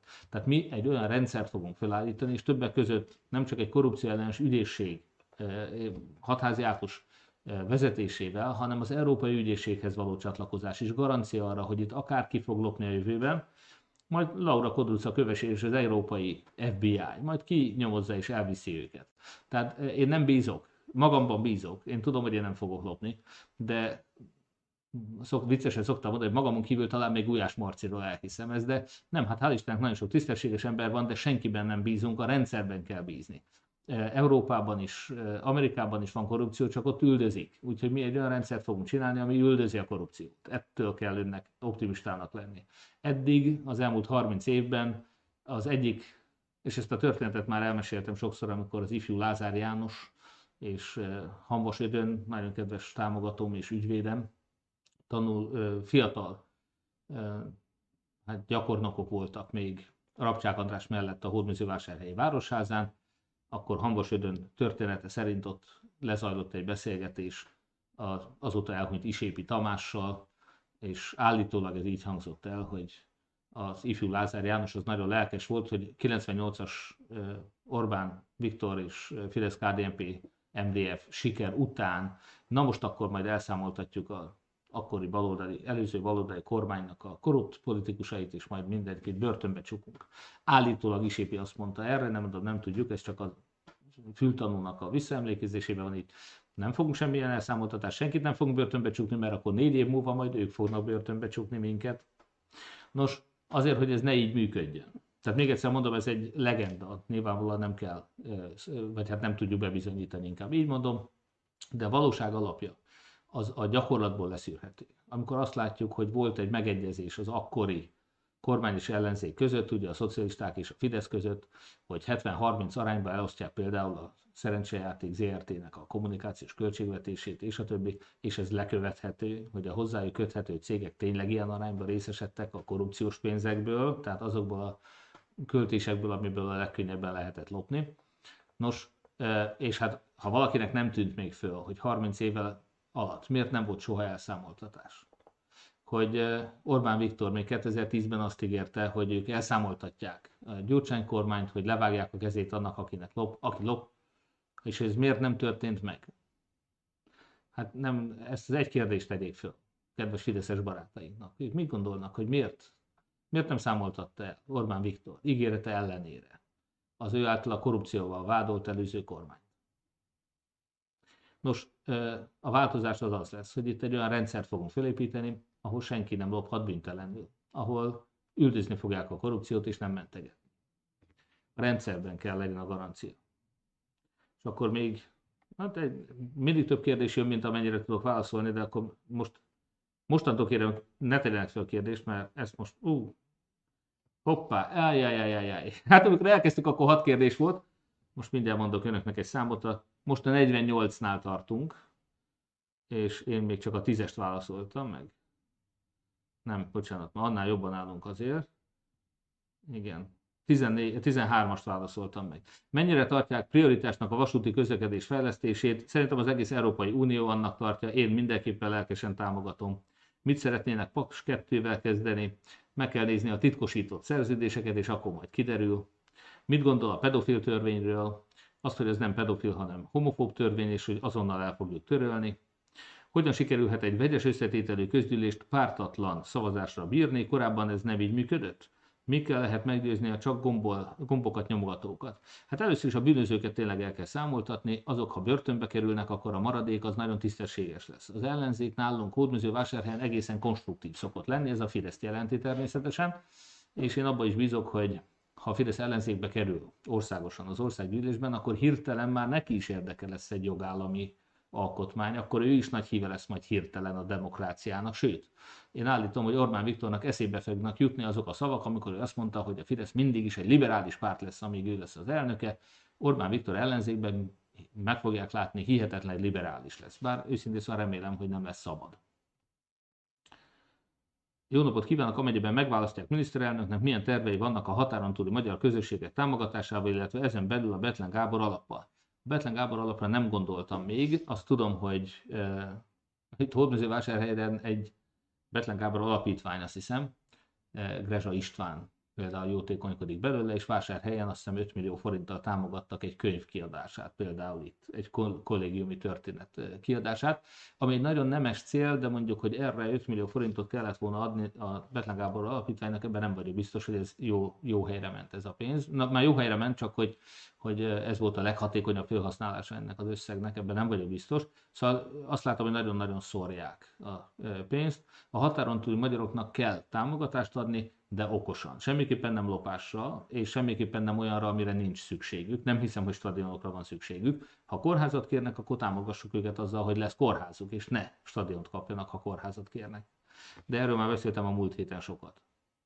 Tisztelt Péter, az euró bevezetést mikor látja reálisnak? Szerintem 4-5 év az a leghamarabbi dátum, amit el lehet mondani, ha most azonnal elkezdjük rendbe rakni a Fidesz utána az államháztartást, előkészíteni az, az euró előszobájába való, az ERM rendszerbe való belépést, lecsökkenteni az inflációt, az államadóságot és a költségvetési hiányt, ezeket a kritériumokat tudja Magyarország teljesíteni, akkor lehet majd euró. Tisztelt Márkusz Péter, ha ön kormányra kerülne, megváltoztatná a mostani oktatási rendszert, sokkal inkább mondjuk a finn rendszerre, igen.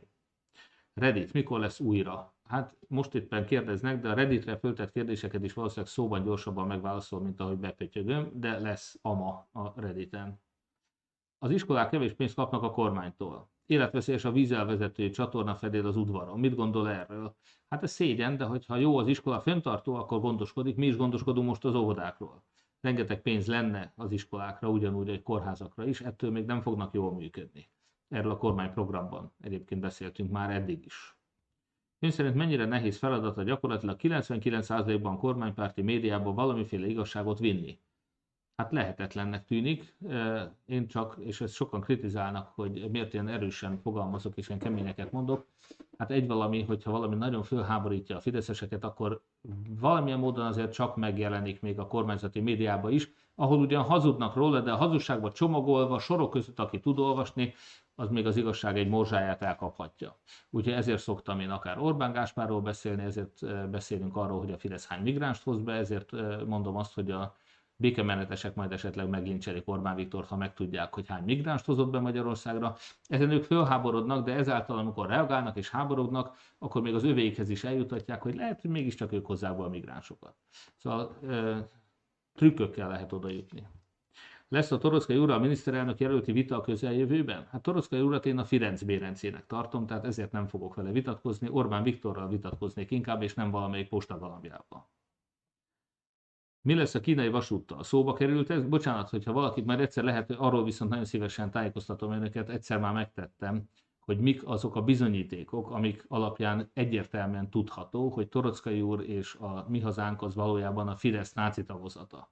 E, az, hogy ugyanazzal, pontosan ugyanazzal a formátummal támadtak engem e, itt a fideszesek, mint amivel a mi hazánk támadta Gyöngyösi Mártont. Pontosan ugyanazzal, nem hasonló, ugyanaz.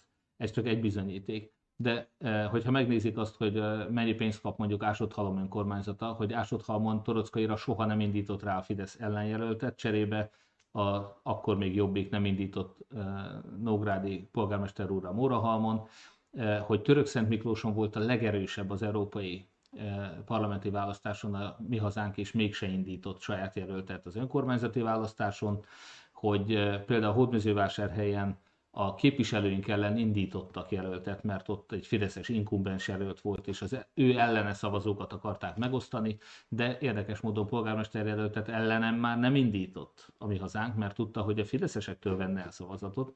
Ezzel szóval, hogy egyértelmű, hogy a Fidesznek a kiszolgálója a mi hazánk is Torockai. De sok, honnan volt pénzük egyébként az EP kampányra, nem sorolom, nem sorolom, de tényleg annyira aranyos volt egyszer a torockai féle videóban, ők megmutatták azokat a migránsokat, akiket a Fidesz hozott be, utána gyorsan elásták a témát, mert rájöttek, hogy ez a Fidesznek nem jó. Úgyhogy nem sorolom. Tehát mondom, aki torockai úrról azt gondolja, hogy ellenzék, az téved.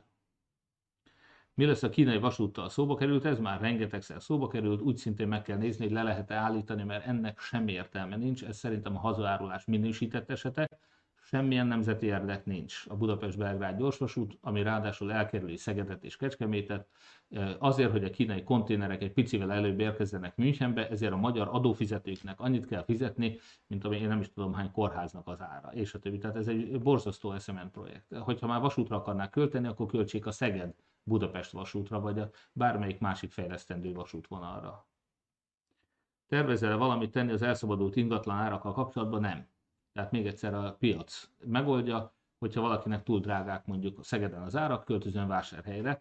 E, az ár az azért jó, mert ez egy e, kereslet kínálat. Megmutatja azt, hogy e, hol milyen értéke van. Az ingatlan áraknak, de hosszan tudnék erről beszélgetni, Manhattannek, Harlemnek a megtisztulásában például óriási szerepe volt annak, hogy fölmentek az ingatlan árak és egyszerűen nem engedhette meg magának, hogy mondjam, az, hogy az rendezetlen legyen, és egy bűntananya legyen, és a többi, és szépen felfejlődött.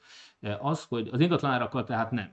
Ez a piac. Nem, nem akarunk egy kommunizmust építeni, aki beleszólt az árak, ilyeténképpen akart beleszólni az árak alakulásába, akár az energiaárakba is, a, a kommunizmus néven ez mind megbukott. Úgyhogy ennek nincs jelen, ez, ez nem ez a megoldás az államnak a tiszta versenyt kell biztosítania, a bűnözést kell megállítania, a haszonlesést, a spekulációt kell visszafognia, és a többi. Vannak, és a tranzakciós költségeket kell csökkentenie. Ne kerüljön annyiba a közjegyző mondjuk például.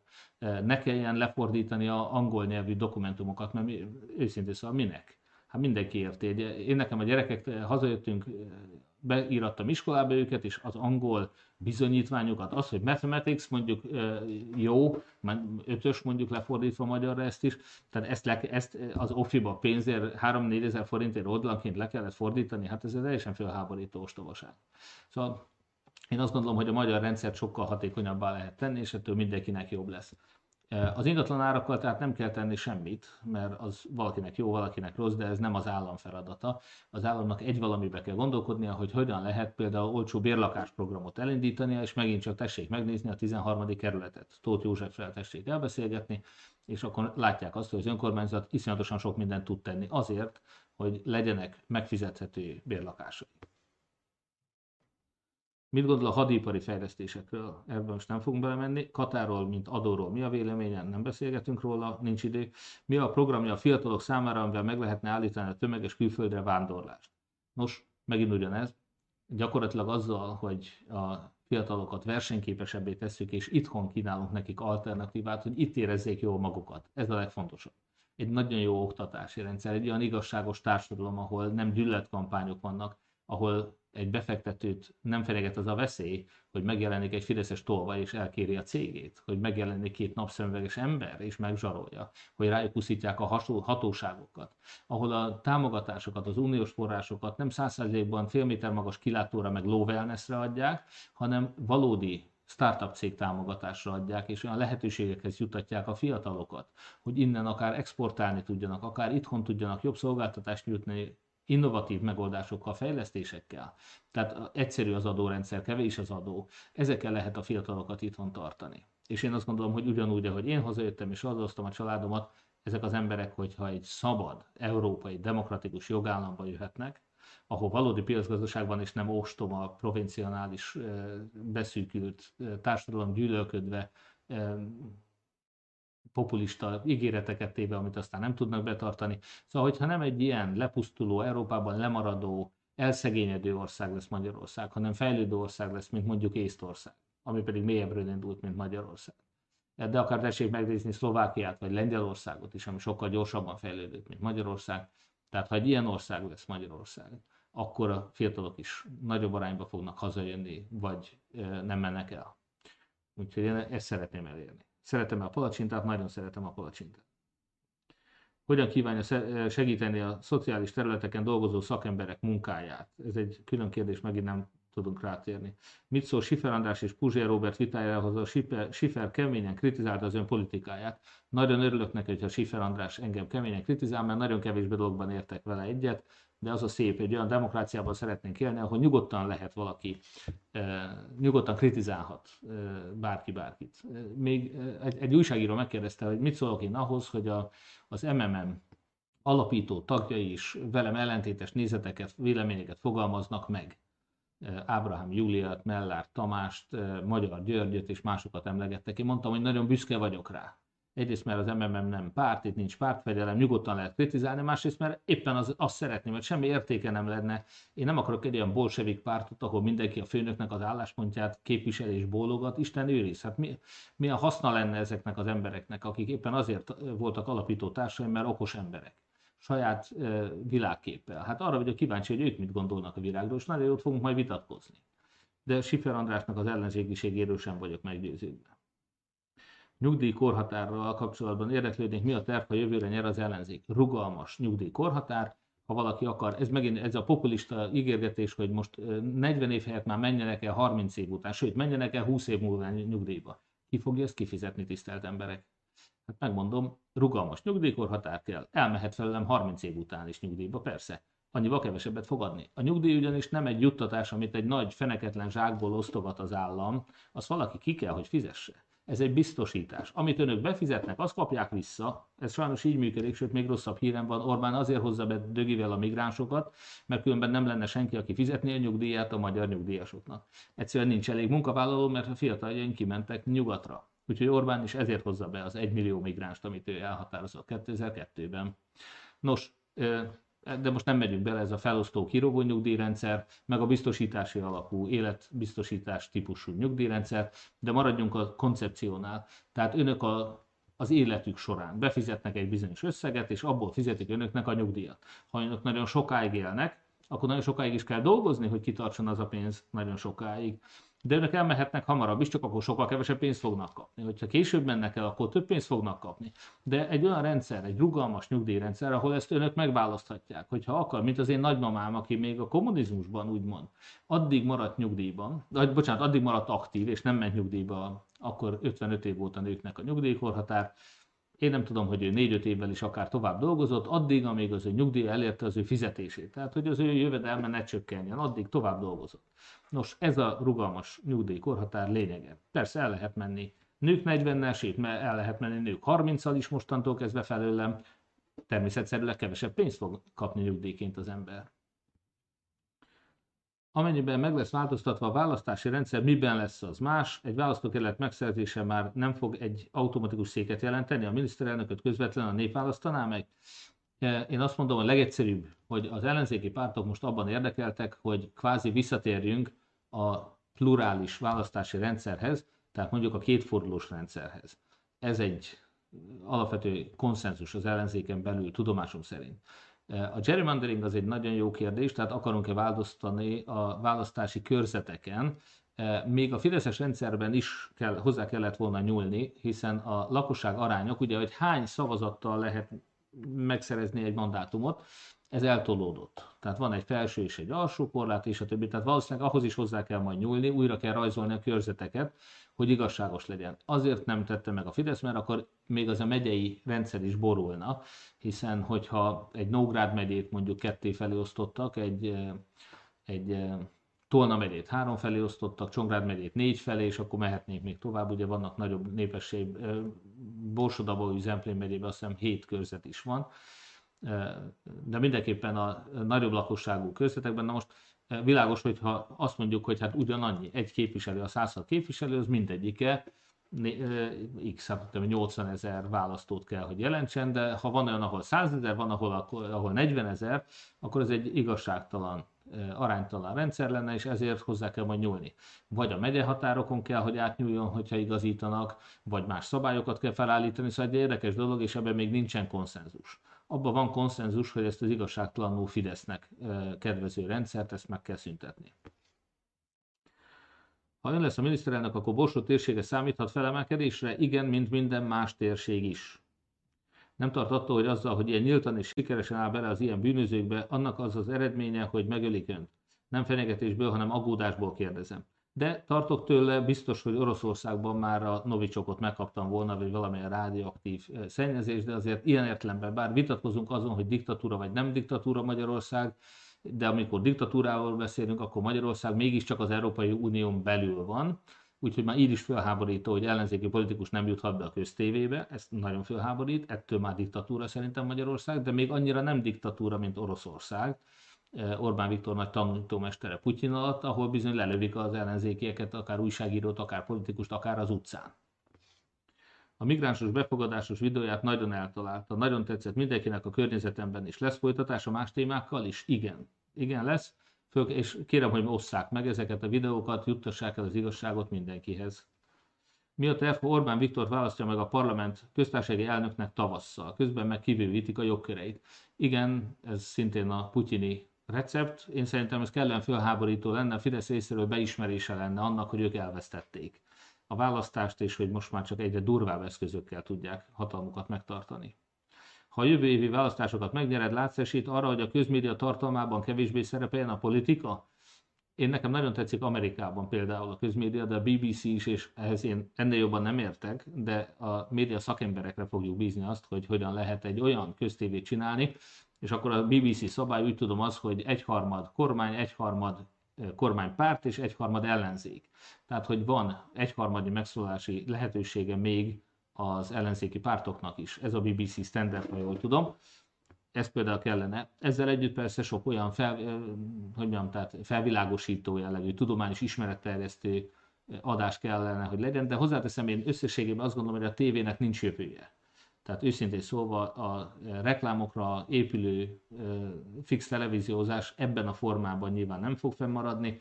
Hosszabb távon a YouTube-hoz hasonló válogatott tartalmaknak van értelme. Persze híradót, igen, annak van értelme, jó műsorokat csinálni, közmédiának jelentős részben a feladatait átvette a Partizán Gulyás Mártonnal. Tehát szerintem annak, igen, annak volna jelentősége. Na de hát ez megint messzire vezet. A technológia változik, tehát szerintem a televíziózás mint olyan egyre kisebb jelentőségű lesz. És akkor itt megint Schiffer és Puzsér vitájában, ha jól emlékszem, Schiffer azt nyilatkozta egy szlovák heti lapnak, hogy ő nem szeretné használni a V4-eket nyomásgyakorlásra. Pontosan mit értett ez alatt? Nem tudom, hogy mi, én azt mondtam, hogy a V4-eket e, továbbra is megtartanám, és egyébként éppen lobbizásra. És a Dnes című szlovák lapnak adtam interjút, de e, az oda-vissza, én magyarul adtam az interjút, szlovákul jelent meg, és lefordították vissza magyarra, szerintem ott lehet, hogy valami elcsúszott, az igazság, amit mondtam és amit gondolok erről, hogy én látom létjogosultságot a v én szívesen kiegészíteném akár Romániával is bevallom őszintén, és ez éppen, hogy nyomásgyakorlást kell, hogy szolgáljon, abban az értelemben, hogy ez egy közös lobby szervezet, tehát Európán belül, az Európai Unió 27 tagországán belül, ez egy olyan csoport, aminek az az érdeke, hogy ez a régió, ez több támogatást és fejlesztési lehetőséget kapjon. Hát világos, mindenkivel ez a megyei jogú városoknak a szövetségének is az a feladat, hogy a megyei jogú városok minél több forrást kapjanak. Hát egy lobby szervezet, ez teljesen normális, hogy ez az érdek.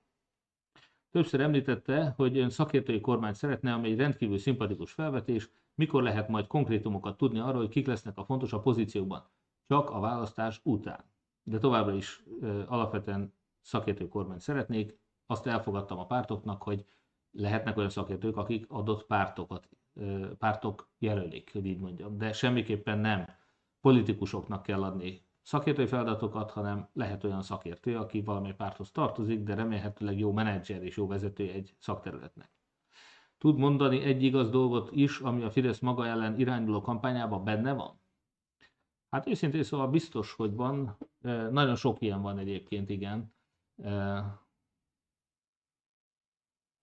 Hát most hirtelen nem sok jut eszembe, egy biztos, tehát hogy a rezsicsökkentésnek azt a formáját, amit az Orbán Viktor kitalált, azt nem szeretnék fenntartani, hogy azt az ostobaságot, hogy világpiaci árakat meg lehet állítani a határon, ezt még egyszer mondom, egyszer már a kommunisták megcsinálták, és tönkrement bele egy ország. Úgyhogy mi azt a formáját a rezsicsökkentésnek, amikor átterhelték a gazdag fideszeseknek a medencefűtésére használt gázárát, annak a támogatását, átterhelik az önök adójára a legszegényebb emberekre, hát ezt nem szeretnénk föntartani. Ebbe igaza van Orbán Viktornak. E, talán, hát nyilván, amit 5 másodperceket kivágnak az én szavaimból, ha éppen nem azt vágják ki, hogy mi a baloldal, és akkor azt hallgatják el, hogy mi a baloldalt is elszámoltatnánk, tehát az ilyen csúsztatásokat leszámítva nyilván én például valóban humánusabban bánnék az Orbán által befogadott menekültekkel, egészen biztosan. Ez igaz de biztos sok másikat is lehetne mondani. Tegyük fel, nem jön össze a kormányváltás, mennyi esélyt látsz arra, hogy az összefogás megmarad? Ez egy nagyon izgalmas kérdés, és azért kell, hogy fennmaradjon ebbe az egy nagyon nem kívánatos esetben is az összefogás, mert Orbán Viktort mindaddig, amíg Orbánt le nem győzzük, addig az összefogásnak nincs alternatívája. Az a vita, amit én meg szoktam vívni olyanokkal, mint a, mi hazánknak a szavazóival akár, vagy a kétfarkú kutyapárt. Tehát azt tessék, ez egy nagyon fontos téma, ugye én nagyon szeretem a kétfarkú kutyapártnak a támogatóit, de maga az egész koncepcióval borzasztóan nem értek egyet. Ők azt gondolták, hogy az egész politika annyira rossz, hogy csináljunk belőle egy viccet, kapjunk minél több állami támogatást, és ezt fordítsuk jótékonyságra, és közben érezzük jól magunkat, meg még esetleg korrupciót is föltárunk. Ez mind nagyon jó, de hogyha a kétfarkú kutyapárthoz hasonlóan gondolkodott volna a hat ellenzéki párt, akkor Orbán Viktor örökké hatalmon marad. Tehát a kétfarkú kutyapárt tisztelt szavazóit most is arra kérem, mint eddig mindig, hogy nem a szimpátia alapján kell szavazni, hanem maradjon Orbán Viktor, vagy nem maradjon Orbán Viktor. És ahhoz, hogy nem maradjon Orbán Viktor, most arra kérem önöket, hogy ne a kétfarkú kutyákra szavazzanak, hanem a közös ellenzéki listára, a közös ellenzéki jelöltre. Minden más szavazat Orbán Viktor tartja hatalmon. Akár kétfarkú kutya, akár mi hazánk, akár kamupárt.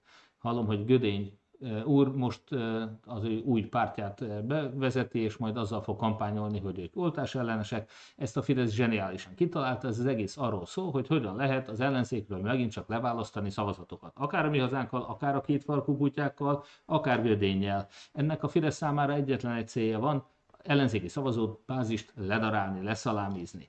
Aki nem értette még ezt a matematikát meg, az sürgősen gondolja újra. Tehát most az összefogásnak nincs, mindaddig, amíg Orbánt el nem takarítottuk, nincs alternatíva az összefogásnak, az ördöggel is össze kell fogni, különben marad Orbán. És ez nem szimpátia kérdése. Kétfarkú kutyák is dönthettek volna úgy, hogy elindulnak az előválasztáson. Miért nem indult el az előválasztáson?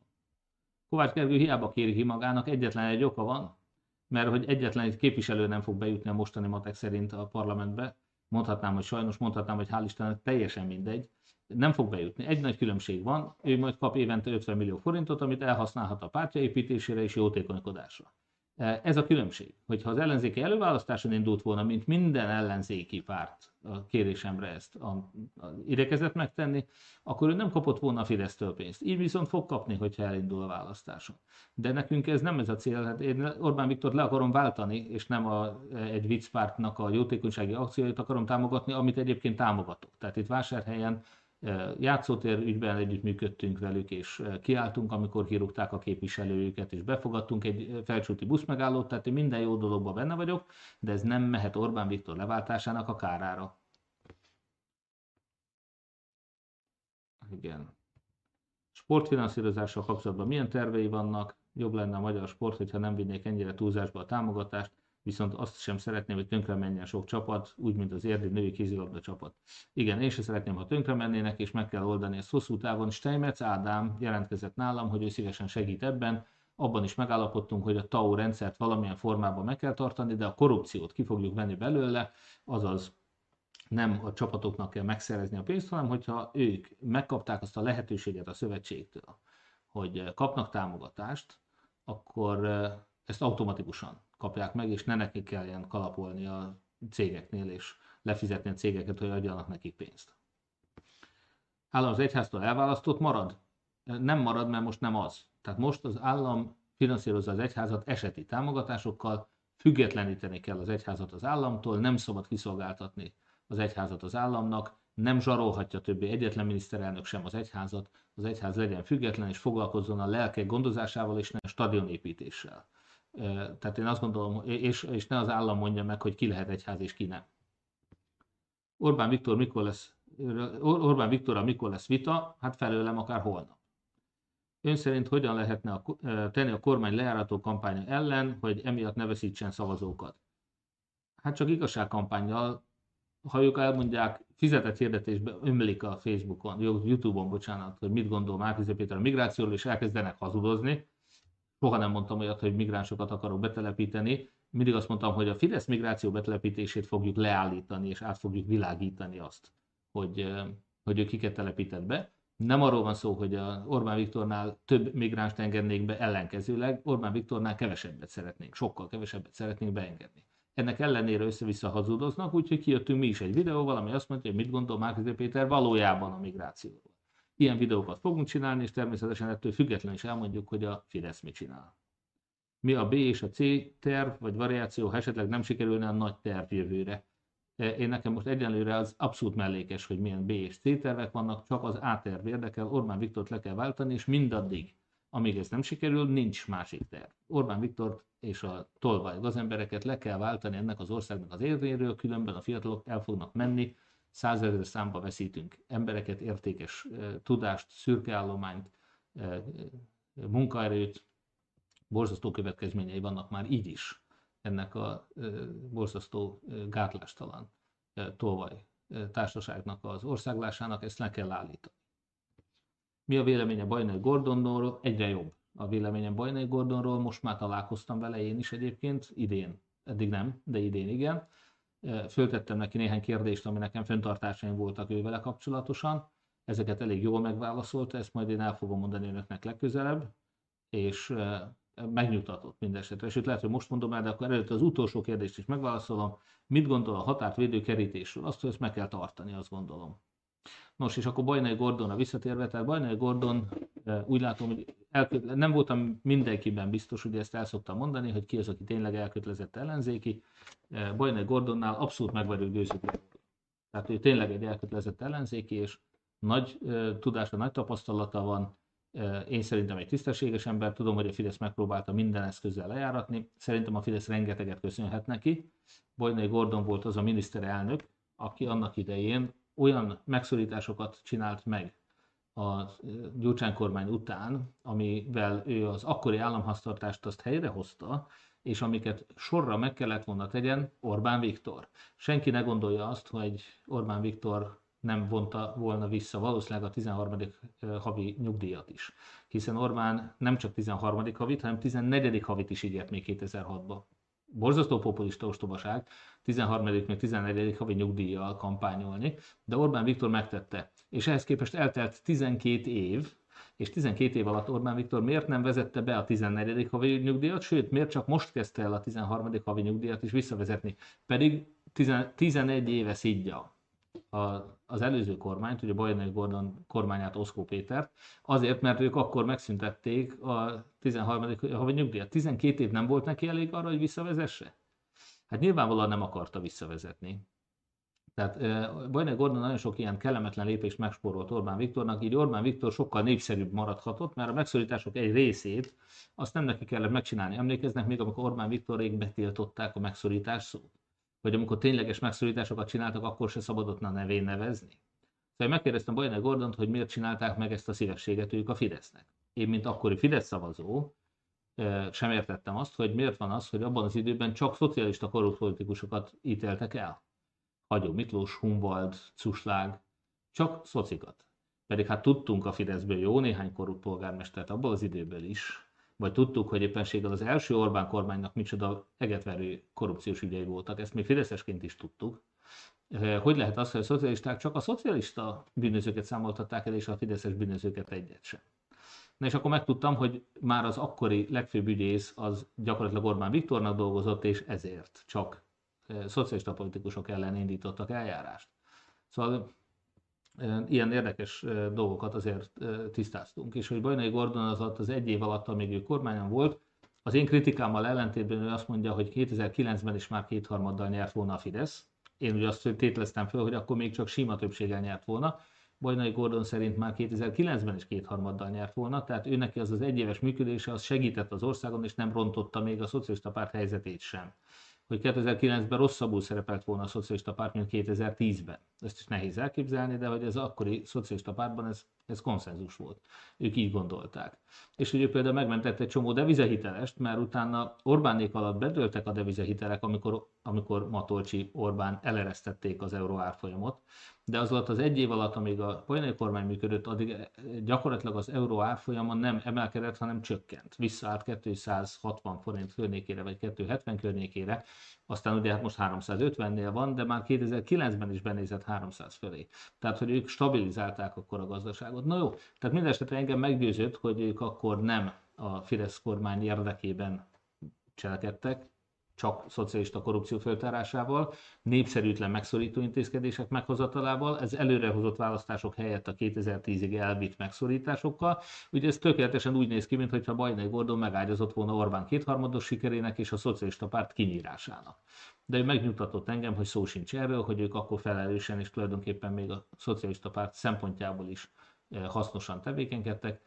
Mondom, én ezt elfogadtam tőle. Ezek voltak az én aggájaim és azóta is meg vagyok győződve róla, hogy egy okos, tisztességes ember, aki tényleg elkötelezett ellenzéki.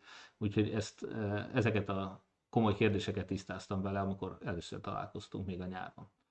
Úgyhogy én azt e, mondom, személy szerint Bajnai Gordont egy nagyon fontos és hasznos embernek gondolom. Úgy tudom, hogy ő Londonban dolgozik kint, és a tanácsaira mindig nyitott vagyok a jövőben is. Úgyhogy én azt gondolom, hogy ők, ők nagyon hogy nem csak a Fidesznek tettek szívességet, hanem az országnak is akkor, amikor nem csak a Fidesz érdekében, például a devize hiteleseket megmentették átmenetileg. Mondom, az Orbán kormány alatt aztán az euró árfolyam az megint elszállt. Szóval sok...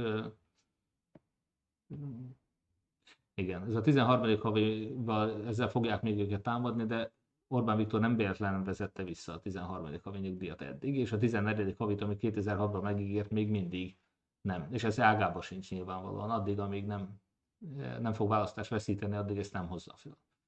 Nagyon sok olyan lépés van, amit Orbán Viktor eddig megtehetett volna, de soha nem tett meg. Hogy a béremelések, a fiataloknak a most újonnan való adómentessége, a minimálbér újani emelése, és a többi, ez most azért lett neki mint fontos, mert érzi, hogy elveszítheti a választást. Ha nincs verseny, és ezért nagyon jó, még a fideszeseknek is az lenne az érdeke, hogy jövőre veszítsen a Fidesz, mert különben ez az ország borzasztó irányba fog menni, és mondom a Fidesz is, ahelyett, hogy dolgozna, lopni fog, hogyha, ha nem váltjuk le őket. Úgyhogy kedves Fideszes szavazók, önöket is arra kérem, hogy jövőre támogassák az ellenzéki közös listát, adjanak egy esélyt a Fidesznek, hogy megújulhat. Mi most segítjük ezt a Fideszt megszabadulni a bűnözőktől, és akkor önök visszakaphatnak négy év múlva egy olyan Fideszt, amiben kevesebb bűnöző lesz, és, és tényleg önökért akar majd dolgozni. Addig mi igyekszünk rendbe hozni ezt az országot. Hát nagyon szépen köszönöm, hogy meghallgattak, így kettő órára nyúlt, a sok-sok kérdéssel végül 50 kérdés lett. Hosszúra nyúlt ez a kérdezfelelek egy órával együtt, de remélem, hogy megérte. Valószínűleg egy hét múlva találkozunk újra. Lehet, hogy előre fogom hozni 7 óráról 6 órára, különösen, hogyha így elnyúlik. Önöknek nyugodalmas jó éjszakát kívánok, mindenkinek szép napot, és remélem, hogy minél több mindenkivel fogok személyesen is találkozni. Akik Brüsszelben élnek, remélhetőleg lesz alkalmuk esetleg ott személyesen is eljönni és találkozni. Jó éjszakát kívánok még egyszer, és köszönöm a kérdéseket is.